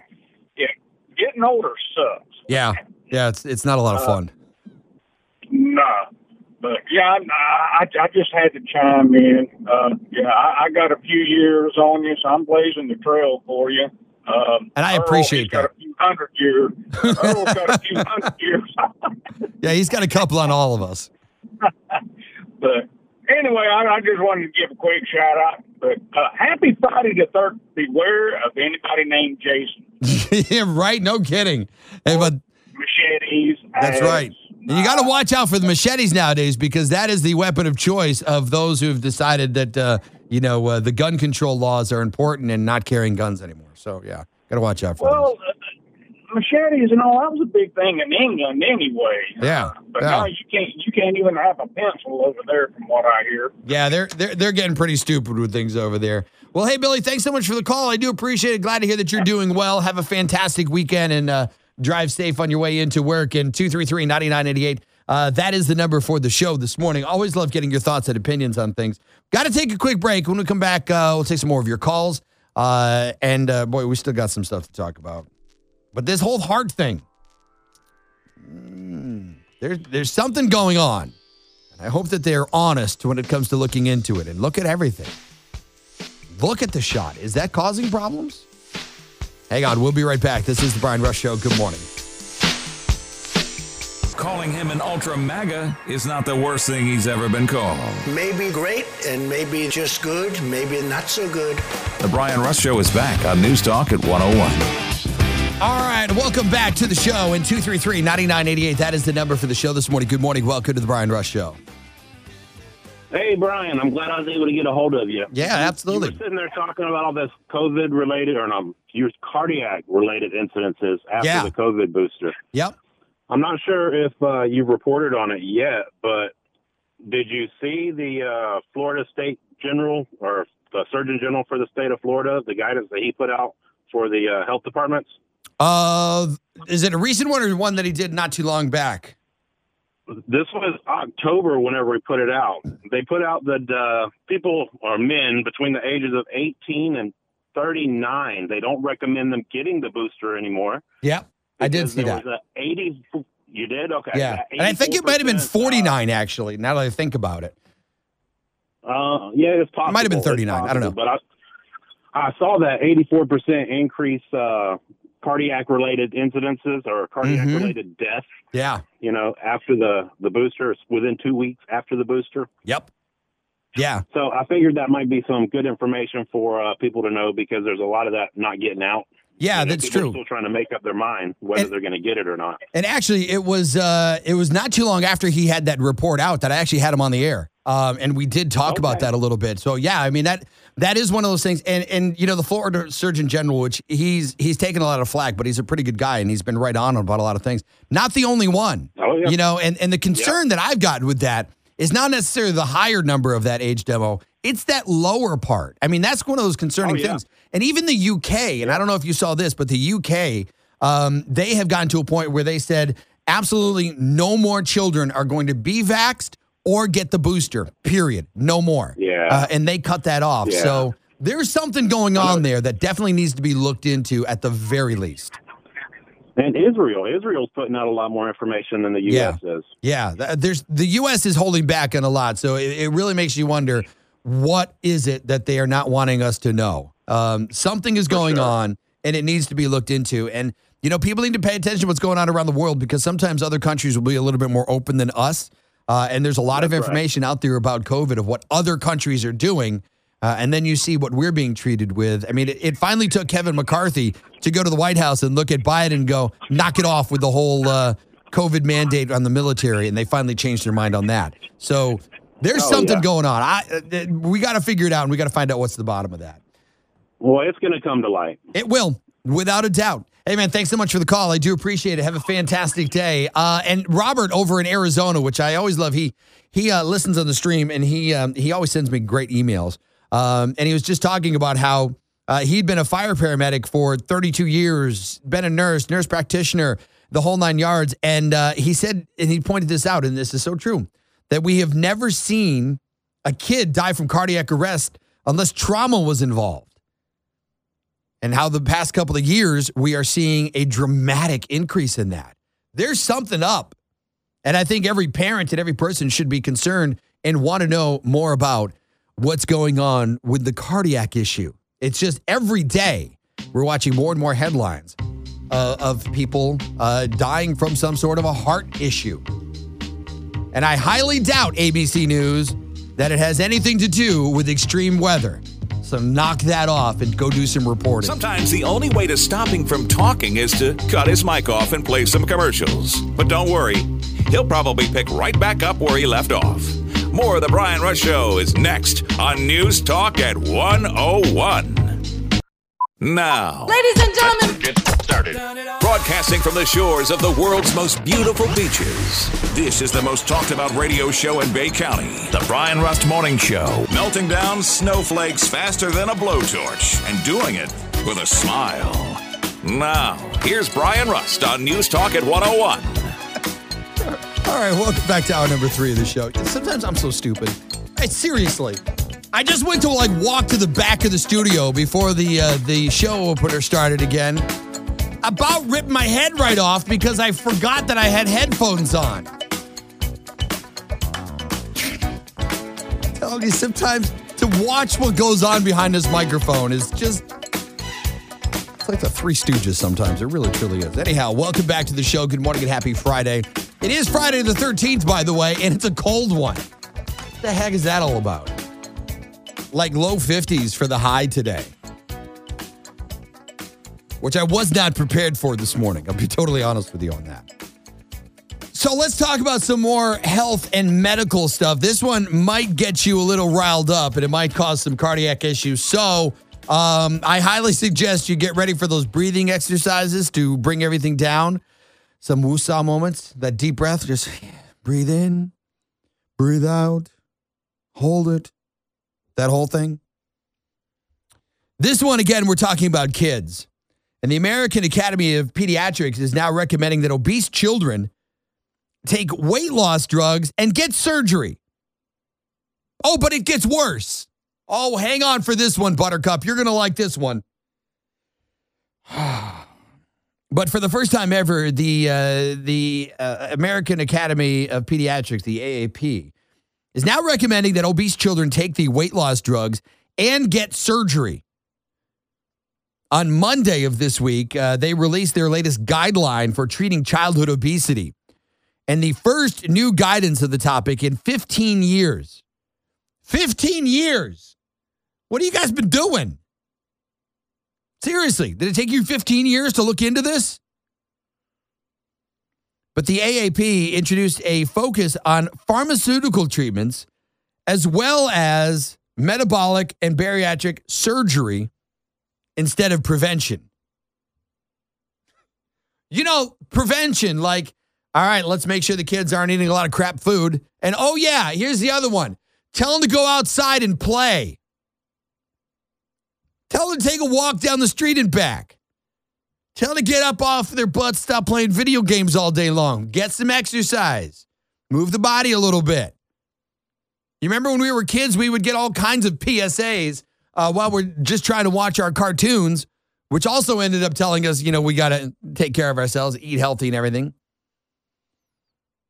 And yet for fifteen years, the A A P couldn't come up with any other guidelines. And when they do come up with them, they're like, yeah, we don't want to work on prevention. Instead, why don't we try and fix it with a drug? Or better yet, let's cut your kid open and mess around with their gut and it'll be fine. Instead of giving the guidelines of, okay, well, you know what? Um, thirty minutes of exercise a day, get them out there. Hey, we also recommend that school systems uh, work on f- uh, phys ed and, uh, you know, we start playing some sports and stuff, get the kids going. Nope, we don't talk about that. The guidelines uh, advises pediatricians to offer weight loss pills to obese children age twelve and up. N B C News reported that four drugs are now approved for the obesity treatment in adolescents starting at age twelve. You know what? There's a natural drug that you can also get too. It's called fruit, vegetables. And I know that I know that it's expensive to eat right. But, you know, look, we, we have to look at society with open eyes. And how many times have we seen where uh, rather obese children, and sometimes, let's face it, obese families, will be at the grocery store and you look and see what they got. Hmm. How many times do you see kids out playing? That's what needs to happen. And when why the pediatric, well, no, we just don't worry about that. We're not going to worry about prevention. But once they get fat, we'll give them a pill and we'll cut them open. It'll be fine. But the guidance does recommend that children ages thirteen and up with severe obesity should consider the, the metabolic or ba- ba- uh, bariatric surgery. And again, not talking about the prevention, like eating a little bit better, getting exercise, getting up, getting out. Nope. Give them a pill, cut them open. But here's where it gets even worse. Mm, go woke. The American Academy of Pediatrics also asserted that obesity has been stigmatized for years because it took them fifteen years to come out with some new guidelines, and is associated with serious short and long-term health concerns when left untreated, including cardiovascular disease and diabetes. Of course, you know what also helps with the cardiovascular diseases? I, I know this is going to be a shocker. Getting up and moving. If you ever had surgery where you're going to be in the hospital for more than a day or two, you know, once you are like, sort of alert, the first things that the doctors do is they have the nurses come in and go, all right, come on, let's go for a walk. They'll go for a walk? What are you talking about? Even when I had my kidney surgery, a major organ transplant, or they put a new organ in me, that same day, which, I mean, I will admit that the nurse that, that was in charge, she was hot. And it was hard for me not to say no to her. But when she said, hey, you got to get up and, and walk, I'll walk with you. I was about like, I, I almost had, uh, you know, whiplash from the sheets coming off. Yes, let's go. Come on. I'll walk. Of course, that also motivated me to walk every time. Like, it got to a point where the nurses had to tell me to stop walking so much. They're like, Mister Ross, go back to bed. But I got to find my nurse. And I think they started messing with me, too, because they kept telling me, yeah, I think she's down that way. So I would walk. I probably did ten miles of walking when I was in the hospital. But it, look, it's important. Get up and walk. Get some exercise. And the A A P claimed that the disease is obesity, and it can be treated successfully with the recognition that complex genetics, uh, physiologic, and socio- socioeconomic and environmental factors are at play. Here we go. It's environment. It's the damn climate change has made these kids fat. Right? I mean, I understand the socioeconomic aspect because, look, in order to eat super healthy is expensive. And that that's a problem. And, of course, that problem is stemmed because of our government. If our government would stop making it so that it is so damn expensive to farm our food, then maybe more people could eat healthy because it wouldn't cost so much to get the good, healthy food. Government. But they also went on, and here's where I, hang on, I just, woosah, woosah, don't get upset, don't get upset, because you know you're going to fly off the handle when you say this. The American Academy of Pediatrics also stated that the role of structural racism has played in obesity's prevalence. So let me get, hang on, I got to scorecard this. Hang on, let me get the, the blank scorecard. So we've got uh, socioeconomic, which I agree, that does cause some problems because, uh, you know, a lot of people just can't afford to eat the good, healthy stuff. I get that. Um, let's see, the... Uh, What was the other one that they said here? The um, the cardiovascular disease and diabetes. And, of course, when you're eating all that sugar, diabetes, uh, that's probably not a good idea either. So that's a problem. Uh, let's see. It was climate change is also the problem uh, with uh, with obesity in the country. And now, oh, yeah, structural racism. Because all those poor fat white kids, you know, it's all about racism. Uh, so we've got the racism in there. Oh, wait, hang on. We got to have the I word. Yep, we'll put that one down too. Inequalities.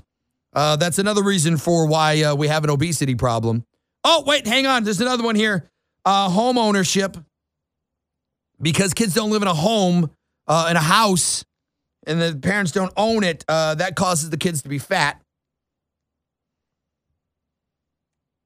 But seriously, the American Academy of Pediatrics is now saying that inequalities in poverty, unemployment, and home ownership attribute to structural racism has been linked to the increase in obesity rates.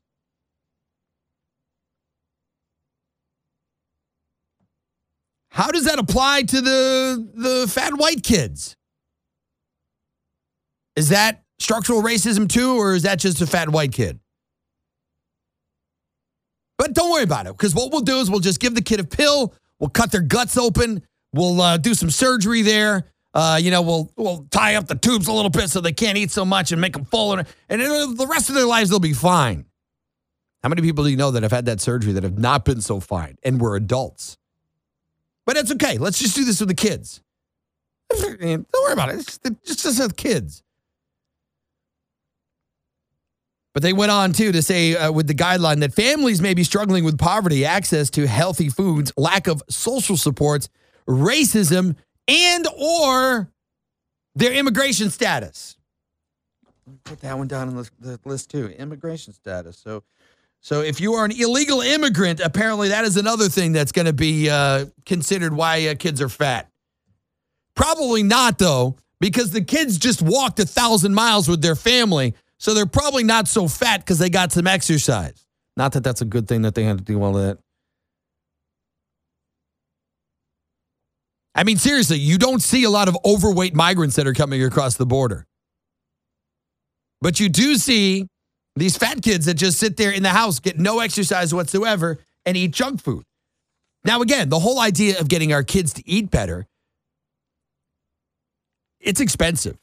And it's expensive because, and if you ever talk to a farmer, the cost to grow your food, the real food, not this processed crap that everybody eats, but the real food, it's expensive. And that gets passed along to the consumer. And it's all because of the government regulations. And if the government would knock it off, more people could afford to eat healthy. There's a, um, you know, when you t- start talking about that with, with American food on everything, there's a person that I follow on social media who is obsessed with American food. And she recently came to America. Uh, did like a little tour. She went to uh, to New York and went to all these different restaurants and everything. And, you know, obviously was like, woo, in America, gonna eat all these foods.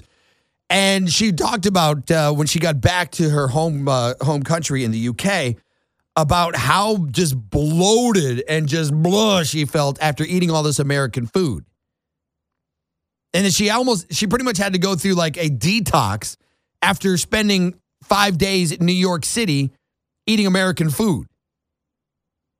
Mostly because American food is a product. It's not food anymore. It's chemicals and all this other crap that's in it. But the uh, the American Academy of Pediatrics really, truly should be ashamed of themselves. That it took them fifteen years to come out with new guidelines. And their guidelines, it just says, hey, uh, yeah, you know, I know the kids are fat, but it's uh, it's racism. It's... Uh, Um, you know, it, it's the climate change. It's the fact that they don't have home ownership. Uh, that's the reason why they're all fat. And uh, we'll just give them a pill and we'll cut them open. We'll make them skinny. Rather than encouraging the government to do something about the problem that we have with the cost of food and encourage exercise.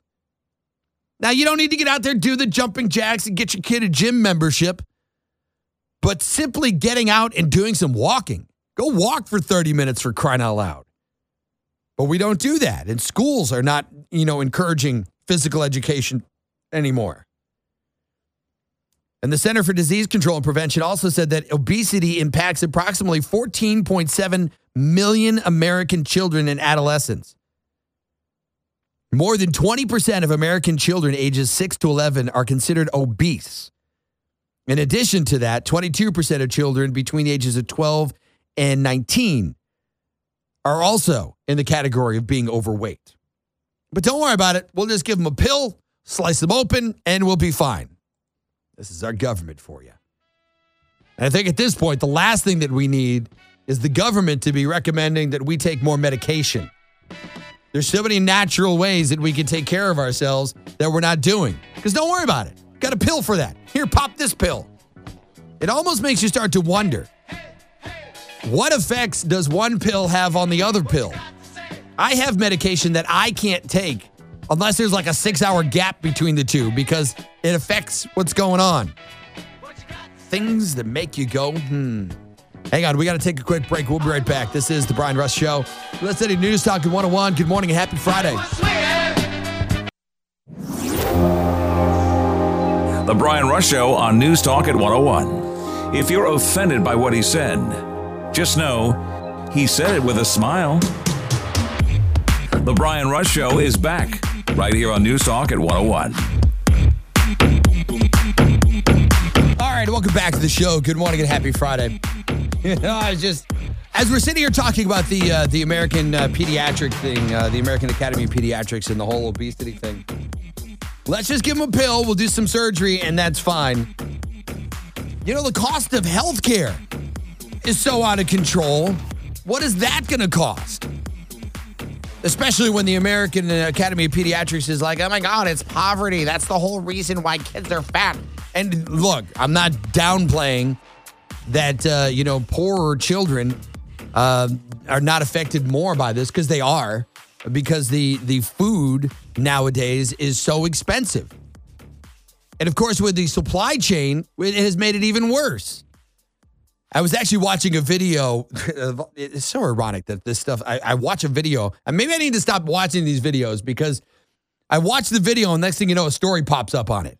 But I was watching a, a, a, a it was kind of a video documentary. It was a short little thing, but it was, um, it was a farmer that was talking about the expenses and the regulations and everything else that they are going about because uh, he was he was talking about how he ran into somebody in the grocery store who decided to take it upon themselves to criticize the farmer uh, and saying that, uh, you know, they're ripping off the people in the whole nine yards and blah, blah, blah. It's the farmer's fault and on and on and on.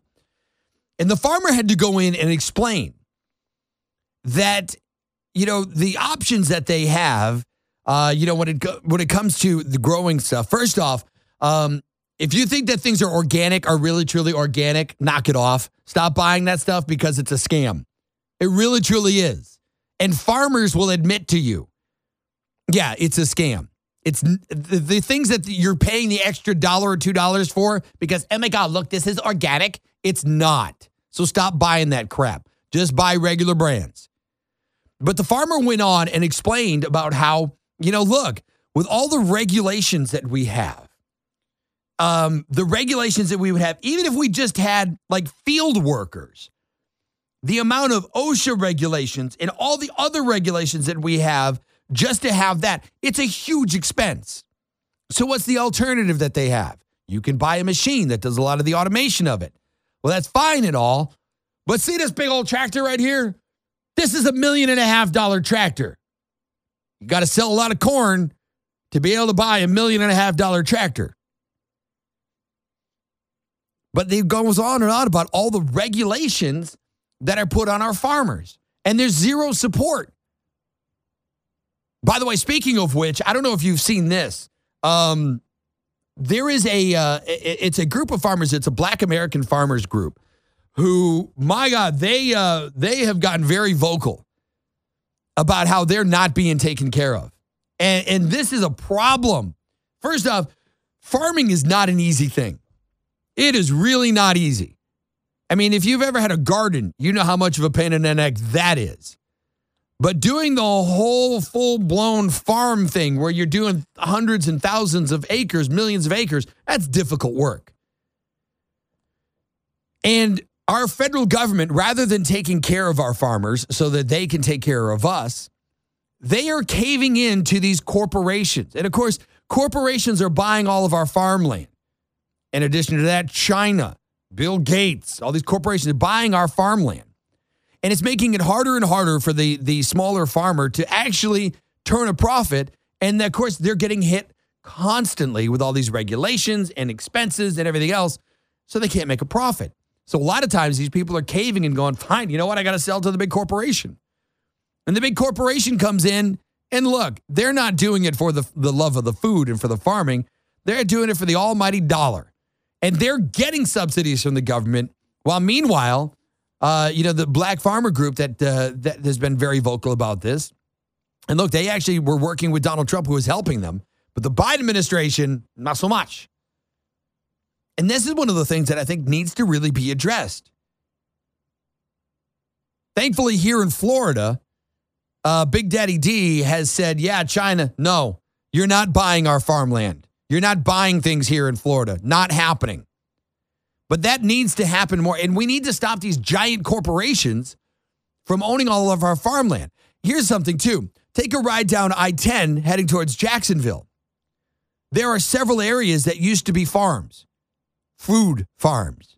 They are no longer because now they are solar farms where they have solar panels where you could, I guess, heat up your electric stove because they don't want you to have a gas stove. But the problem is there's no food to put on that stove that's being powered by those solar farms because, well, they're taking all of our farms away. Man, we have so many problems here in the country. And the sad part is, the solution to all of them is right smack dab in front of our face. And that's government and less of it. Hang on, we got to take a break for Fox News. We'll be right back. This On the Fly segment on The Brian Rust Show is brought to you by On the Fly, a new concept bistro and caterer located in the heart of P C B. From savory grab-and-go lunches to Firefly's fresh sushi, available for dining in or catering. Add fresh breads and sweet desserts made daily. Check them out on the fly p c b dot com. Now here's Brian on News Talk at one oh one. All right, welcome back to the show. I'm going to... Uh, oh, Paul Ryan. You remember that guy? You might. I mean, it's one of those guys that we were kind of hoping disappeared, went away. Hey, thanks for playing, but you got to go. He is one of the anti-Trumpers. And that's the only way that he's becoming relevant at all now is because he comes out with his anti-Trump thing. And of all networks, good old Paul Ryan, who I've never liked. I've actually met Paul Ryan before, and I was so unimpressed with the guy. I mean, there. I have some names that I could call him, but I can't do it because I'll get in trouble for saying it. And I, I, I've, I've said it, just not on the air. I just can't say it on the air. He's not a great guy. But he appeared on C N N's The Lead with Jake Tapper. And when he was on, Jake Tapper had asked him, what if you were advising Kevin McCarthy and House Republicans right now? What would you tell them about the U S economy? And he said that we uh, we can make good on a social contract, which I would argue center left and center right we agree on. We believe in Medicare and Social Security and Medicare, and then let's make these things solvent. Let's make them work better. Let's make them guaranteed and make them solvent for the next generation. Uh, you know, and take take that uh, with per- persuasion politics. First off, get your dang hands out of Social Security. As a matter of fact, you guys need to write a big old check for Social Security, put the money back in that you took out. I'm just saying. Leave it alone. But Jake Tapper went on and he said, I know that you, uh, you were speaker when Donald Trump was president, and you guys would talk about this. And he did not understand why you would ever want to do this uh, because it's bad politics. And Paul Ryan had to chime in and said, he's fading fast. He's a proven loser. He cost us the House in eighteen. He cost us the White House in twenty. He cost us the Senate again and again. And I think we all know Uh, I think we all know that, and I think that we're moving past Trump. I really think that that's the case, and I can't imagine him getting the nomination, frankly. Paul Ryan, shut up. I really wish Paul Ryan would just go away. But then again, you notice that he had to go on to C N N for anybody to pay attention to him. And I love how the blame gets put on Donald Trump. It's Donald Trump's fault that we lost. Really? I mean, just, just out of a little bit of curiosity, do you think that maybe you guys could take some of the blame on yourself? That maybe that's the reason for why uh, you guys lost in eighteen? Lost in eighteen, maybe because of your poor leadership in the House there, Paul Ryan?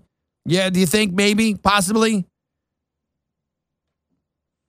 And when you look at all of the the really bad things that have happened over and over and over again with the, the bad leadership and the, the things that the Republicans have done, it's not Donald Trump's fault. Look at the last election that we had. Sure, there were a couple of candidates that, yeah, but you know what? The people voted for him. And where was the rest of the Republicans backing the, the candidates? Here's a perfect example. Georgia. Where was the Republican Party backing Herschel Walker? Whether he was a great candidate or not, a whole other debate. He was the candidate. Where was the Republican Party to back him? Where was the Republican Party to back other candidates around the country that probably needed a little bit of help? Where were they? Where was Donald Trump? Donald Trump was actually out helping campaign for these people, but it takes more than one person. You need the rest of the party to be jumping in there going, hey, let's help them out. But where, where, where were they? Better yet, where was Paul Ryan? Where was Paul Ryan out there helping Republicans win? Oh, you weren't. But it's so easy for people like Paul Ryan to go, it was Donald Trump's fault. He's orange and mean. I don't like him. It's probably because he said something that was truthful to you. two three three, nine nine eight eight. That's the number for the show this morning. Good morning. Welcome to the Brian Rust Show. Hi, Brian. Hey, April. How you doing this morning? Pretty good. First of all, why was Paul Ryan appearing on C N N? He works for Fox News. Uh, does he work for Fox News anymore? I thought he left that. He, uh, maybe he did, but he the last I heard, he was on Fox News. I had not heard that he left. Uh, the only reason why he was probably on C N N is because they're the only ones who are willing to talk to him because nobody else cares. Well, that's, that's my possible. guess. Paul Paul Ryan, he hates Donald Trump. He has always hated yeah. him. He, he made the statement when he was still speaker uh, that he could not deal with Donald Trump because he was so unprofessional. Mm-hmm. That oh, that right there is is just classic Paul Ryan, the arrogant little S O B. And while he was Speaker of the House, he was having a huge fence built around his family's home up there in, what is it, Wisconsin, I think? Yeah. One of the northern states. Just like, and it was, it was basically, we paid for it at taxpayer expense because he was Speaker of the House. Nancy Pelosi spent spent money like crazy flying back and forth to California and hauling her family with her, and we paid for that. Mm-hmm. Now we've got Joe Biden having a big fence built around his Delaware house, and guess what? We get to pay for that, too. Yeah. But I mean, the, it, the presidential comes- aspect, I, I can, uh, I, I'm biting my tongue when I say this. I can kind of see it with Biden because he is the sitting president. And that's I, I'm biting my tongue saying that. I mean, it, it, it hurts to say it, but I can see that one. The other two, no, no. Well, and when it comes to the, the discussion about food, yeah, we had to make a trip up, a long trip up to Alabama recently. And I was listening to, because when you get out in Alabama, there really isn't any radio. There isn't and you much fish of anything. Around and fish around, and I found Hugh Hewitt and several other lesser-known talking heads. And they were uh, talking to a lot of different people that you never hear from. And one was a, a man talking about our food supplies, and, and he he made the point that there was a study done by some college that actually made the claim that Honey Nut Cheerios were more nutritious than eggs.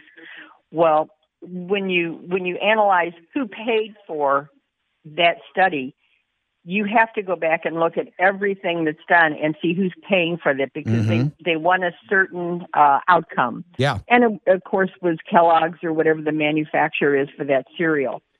But we have so many rules and regulations on our farmers. Um, there's the one out west a few years ago where there there was basically a puddle on their farm where some E P A person found a snail or a little some creature.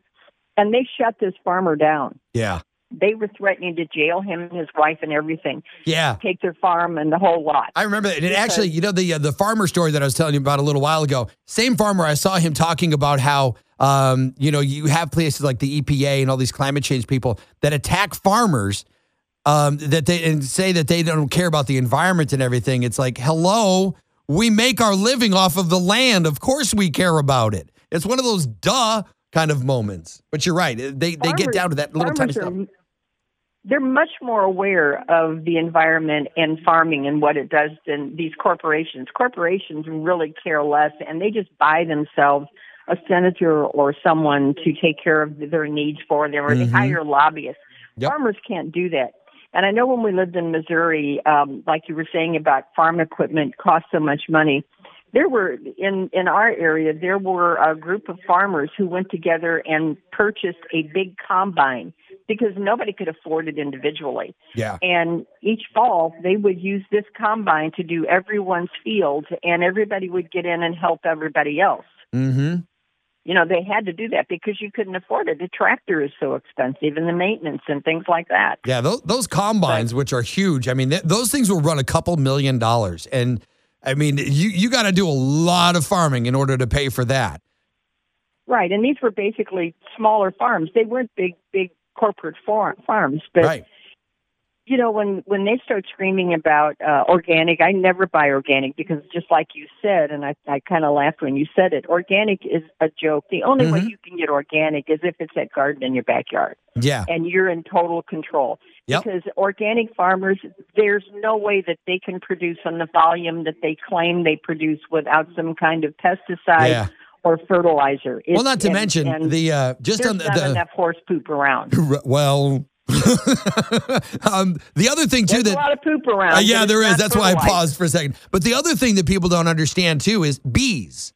You know, bees pollinate things, and right. and, and, and even when they say that, uh, you know, one of the regulations to have an org- organic farm is that it has to be X number of miles away from another regular farm. But the thing is, if you have some bees that are in between, and the bees just happen to go over to farm number A that's not organic and goes back over to farm number B and pollinates, then it's no longer organic because it came from the other. And then, yeah, you're right. There's no way that you can do that level and still be uh, organic. It's, it's just impossible. And even in your backyard, you know, unless you know exactly where the seeds came from and how they came from, a lot of the seeds now, they're not one hundred percent organic. So even your backyard garden right. might not be as organic as you're thinking it is. It's just, it's kind of a joke is what it really is.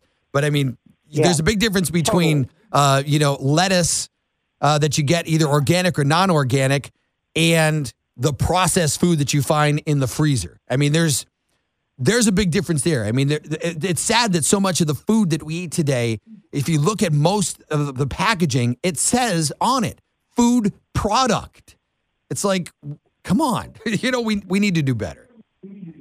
Well, and, and the fact is that the, the more simple the meals are that you put on the table, the more the more healthy they are for mm-hmm. you, because all of the stuff that you buy in the freezer case, they're not going to make any money if they could put good quality in it. Yeah. They're putting the cheapest quality in there that they can to make it taste palatable to you, to get you to purchase it and to get it on the table in fifteen minutes.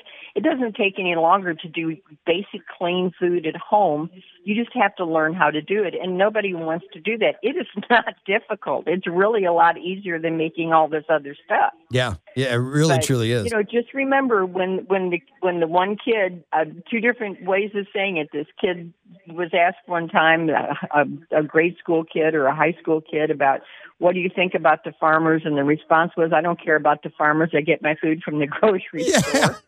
Oh my God, I that hurts my head when I see that, and and it's so sad. I see that so often on videos, and it just, oh my God, it hurts. It really hurts my head. Yeah, it, it's it's amazing, the stupidity. But yeah, we we have, and the reason they hated Trump so much. The swamp. It's it's been said that these these bureaucrats, their attitude is, we're here for life, mm-hmm. and presidents come and presidents go. So we're going to run this country. We've got to put some type of limitations on these bureaucrats. Either they can only work in one department so long, and then they have to change their job to a different department, a different, a whole different ideology for what they were doing.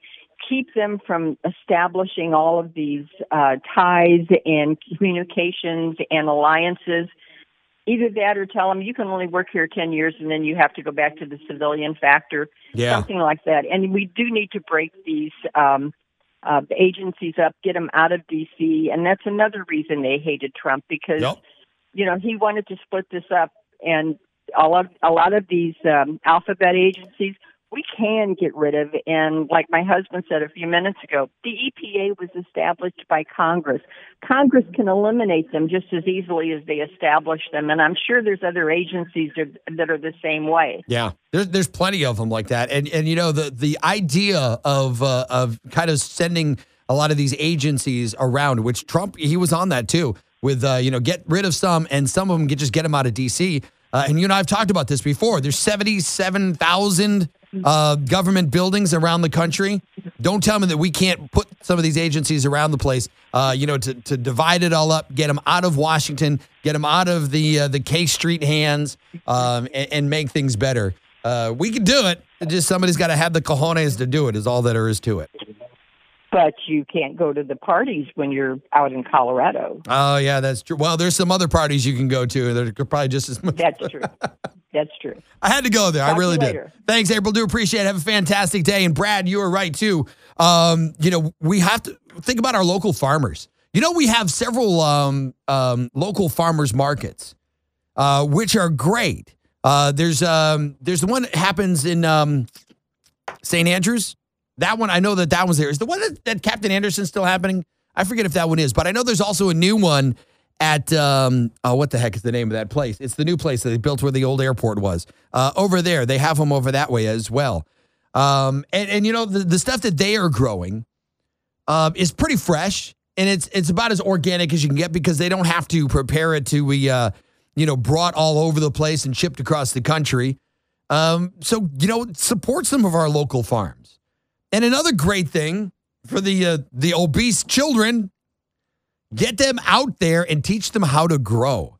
Teach them how to do a farm, a little garden out there, and get them out there to do that. Get them involved. Get them eating better. You know, somebody also mentioned to me earlier um, the uh, the presidential, uh, what was the thing? I think it was, who was it that said that to me? The uh, the presidential award uh, that we used to have um, for the the fitness, the president's uh, exam, whatever the heck that thing is called. I remember when I was a kid where we encouraged you know, actually eating right. We're encouraged exercise. Uh, and, you know, we need to get back to that. We need to get back to that. We need to get these kids out there uh, learning how to eat better. It's not about taking a pill. And we got to treat our farmers better. And here in Florida, we have a lot of farms. And we need to support them. So uh, if you do get a chance to uh, to, to do that, uh, go to one of these uh, local farmers markets, do it. I mean, seriously, do it. I, that's what I, I love. Going to some of them. I don't have time to do uh, a garden myself. I would love to. But if you haven't uh, experienced the freshness of an actual garden uh, or the freshness of a local farm at one of these farmers markets, go do it. Seriously, just go do it. Uh, also, speaking of food, lunch today on the Fly Bistro and Catering. They are right off the beach in the uh, the heart of Panama City Beach. And uh, you can get some great food there. They've got their sushi, which, by the way, is done by uh, Firefly's chefs, the sushi chefs. They're the ones who did that. So if you like sushi, go check that out. Also, they have bakery items. Oh, this is the fat kid in me getting excited. They're fresh bakery items made fresh every single day. Uh, if you, truffles. Oh, my God. You got to try their truffles, too. Uh, it's one of the richest sweets that they have on the menu. And if you want to be a little bit healthier too, which I mean, some of us probably should do that, they also have fruit cups, parfaits, and fresh berries with ripe fruits as well, all picked for your delight. Go check that out. They are right there in the shops at Edgewater. On the Fly Bistro and Catering, they also do uh, catering for you for the office for some of your events. Check them out on the fly p c b dot com. Hang on. We got to take a quick break. Uh, we will be right back. This is The Brian Rust Show, and you're listening to News Talk at one oh one. Good morning. The Brian Rust Show is powered by Patriotic Coffee, freshly brewed with liberal tears from the Brian Rust Bottled Water Company. Now let's bottle up some tears. Brian Rust is back on News Talk at one oh one. By the way, that Bottled Water Company, it's one hundred percent organic water. Sorry, I had to do it. Uh, all right, welcome back to the show. Good morning. Thanks so much for listening. So I, you know what? I've said it, and I'm I'm not going to deny that I have said it, that I'm not a big fan of Kevin McCarthy. And I've also said now that he is the Speaker of the House, that I am more than willing to give him the shot, give him the opportunity, give him the benefit of the, de- the doubt, uh, and see what's going on. Now, the other day, I came up with a video that I saw that... Um, that actually had Kevin McCarthy all fired up. He was mad about something. He was calling out the Democrats on something. And I was like, well, dang, how did I miss this? And then I, it hit me. I'm like, well, this is the thing that I keep criticizing about is that he was never really that big fighter. And now that it's one of those, hey, I'm going to uh, I'm going to run for the Speaker of the House. Uh, and he started fighting. So I was kind of eh, eh on that one. However, I'm kind of impressed with some of the bills that have come out. There have yet to be any of these stupid, ridiculous woke bills that have come out.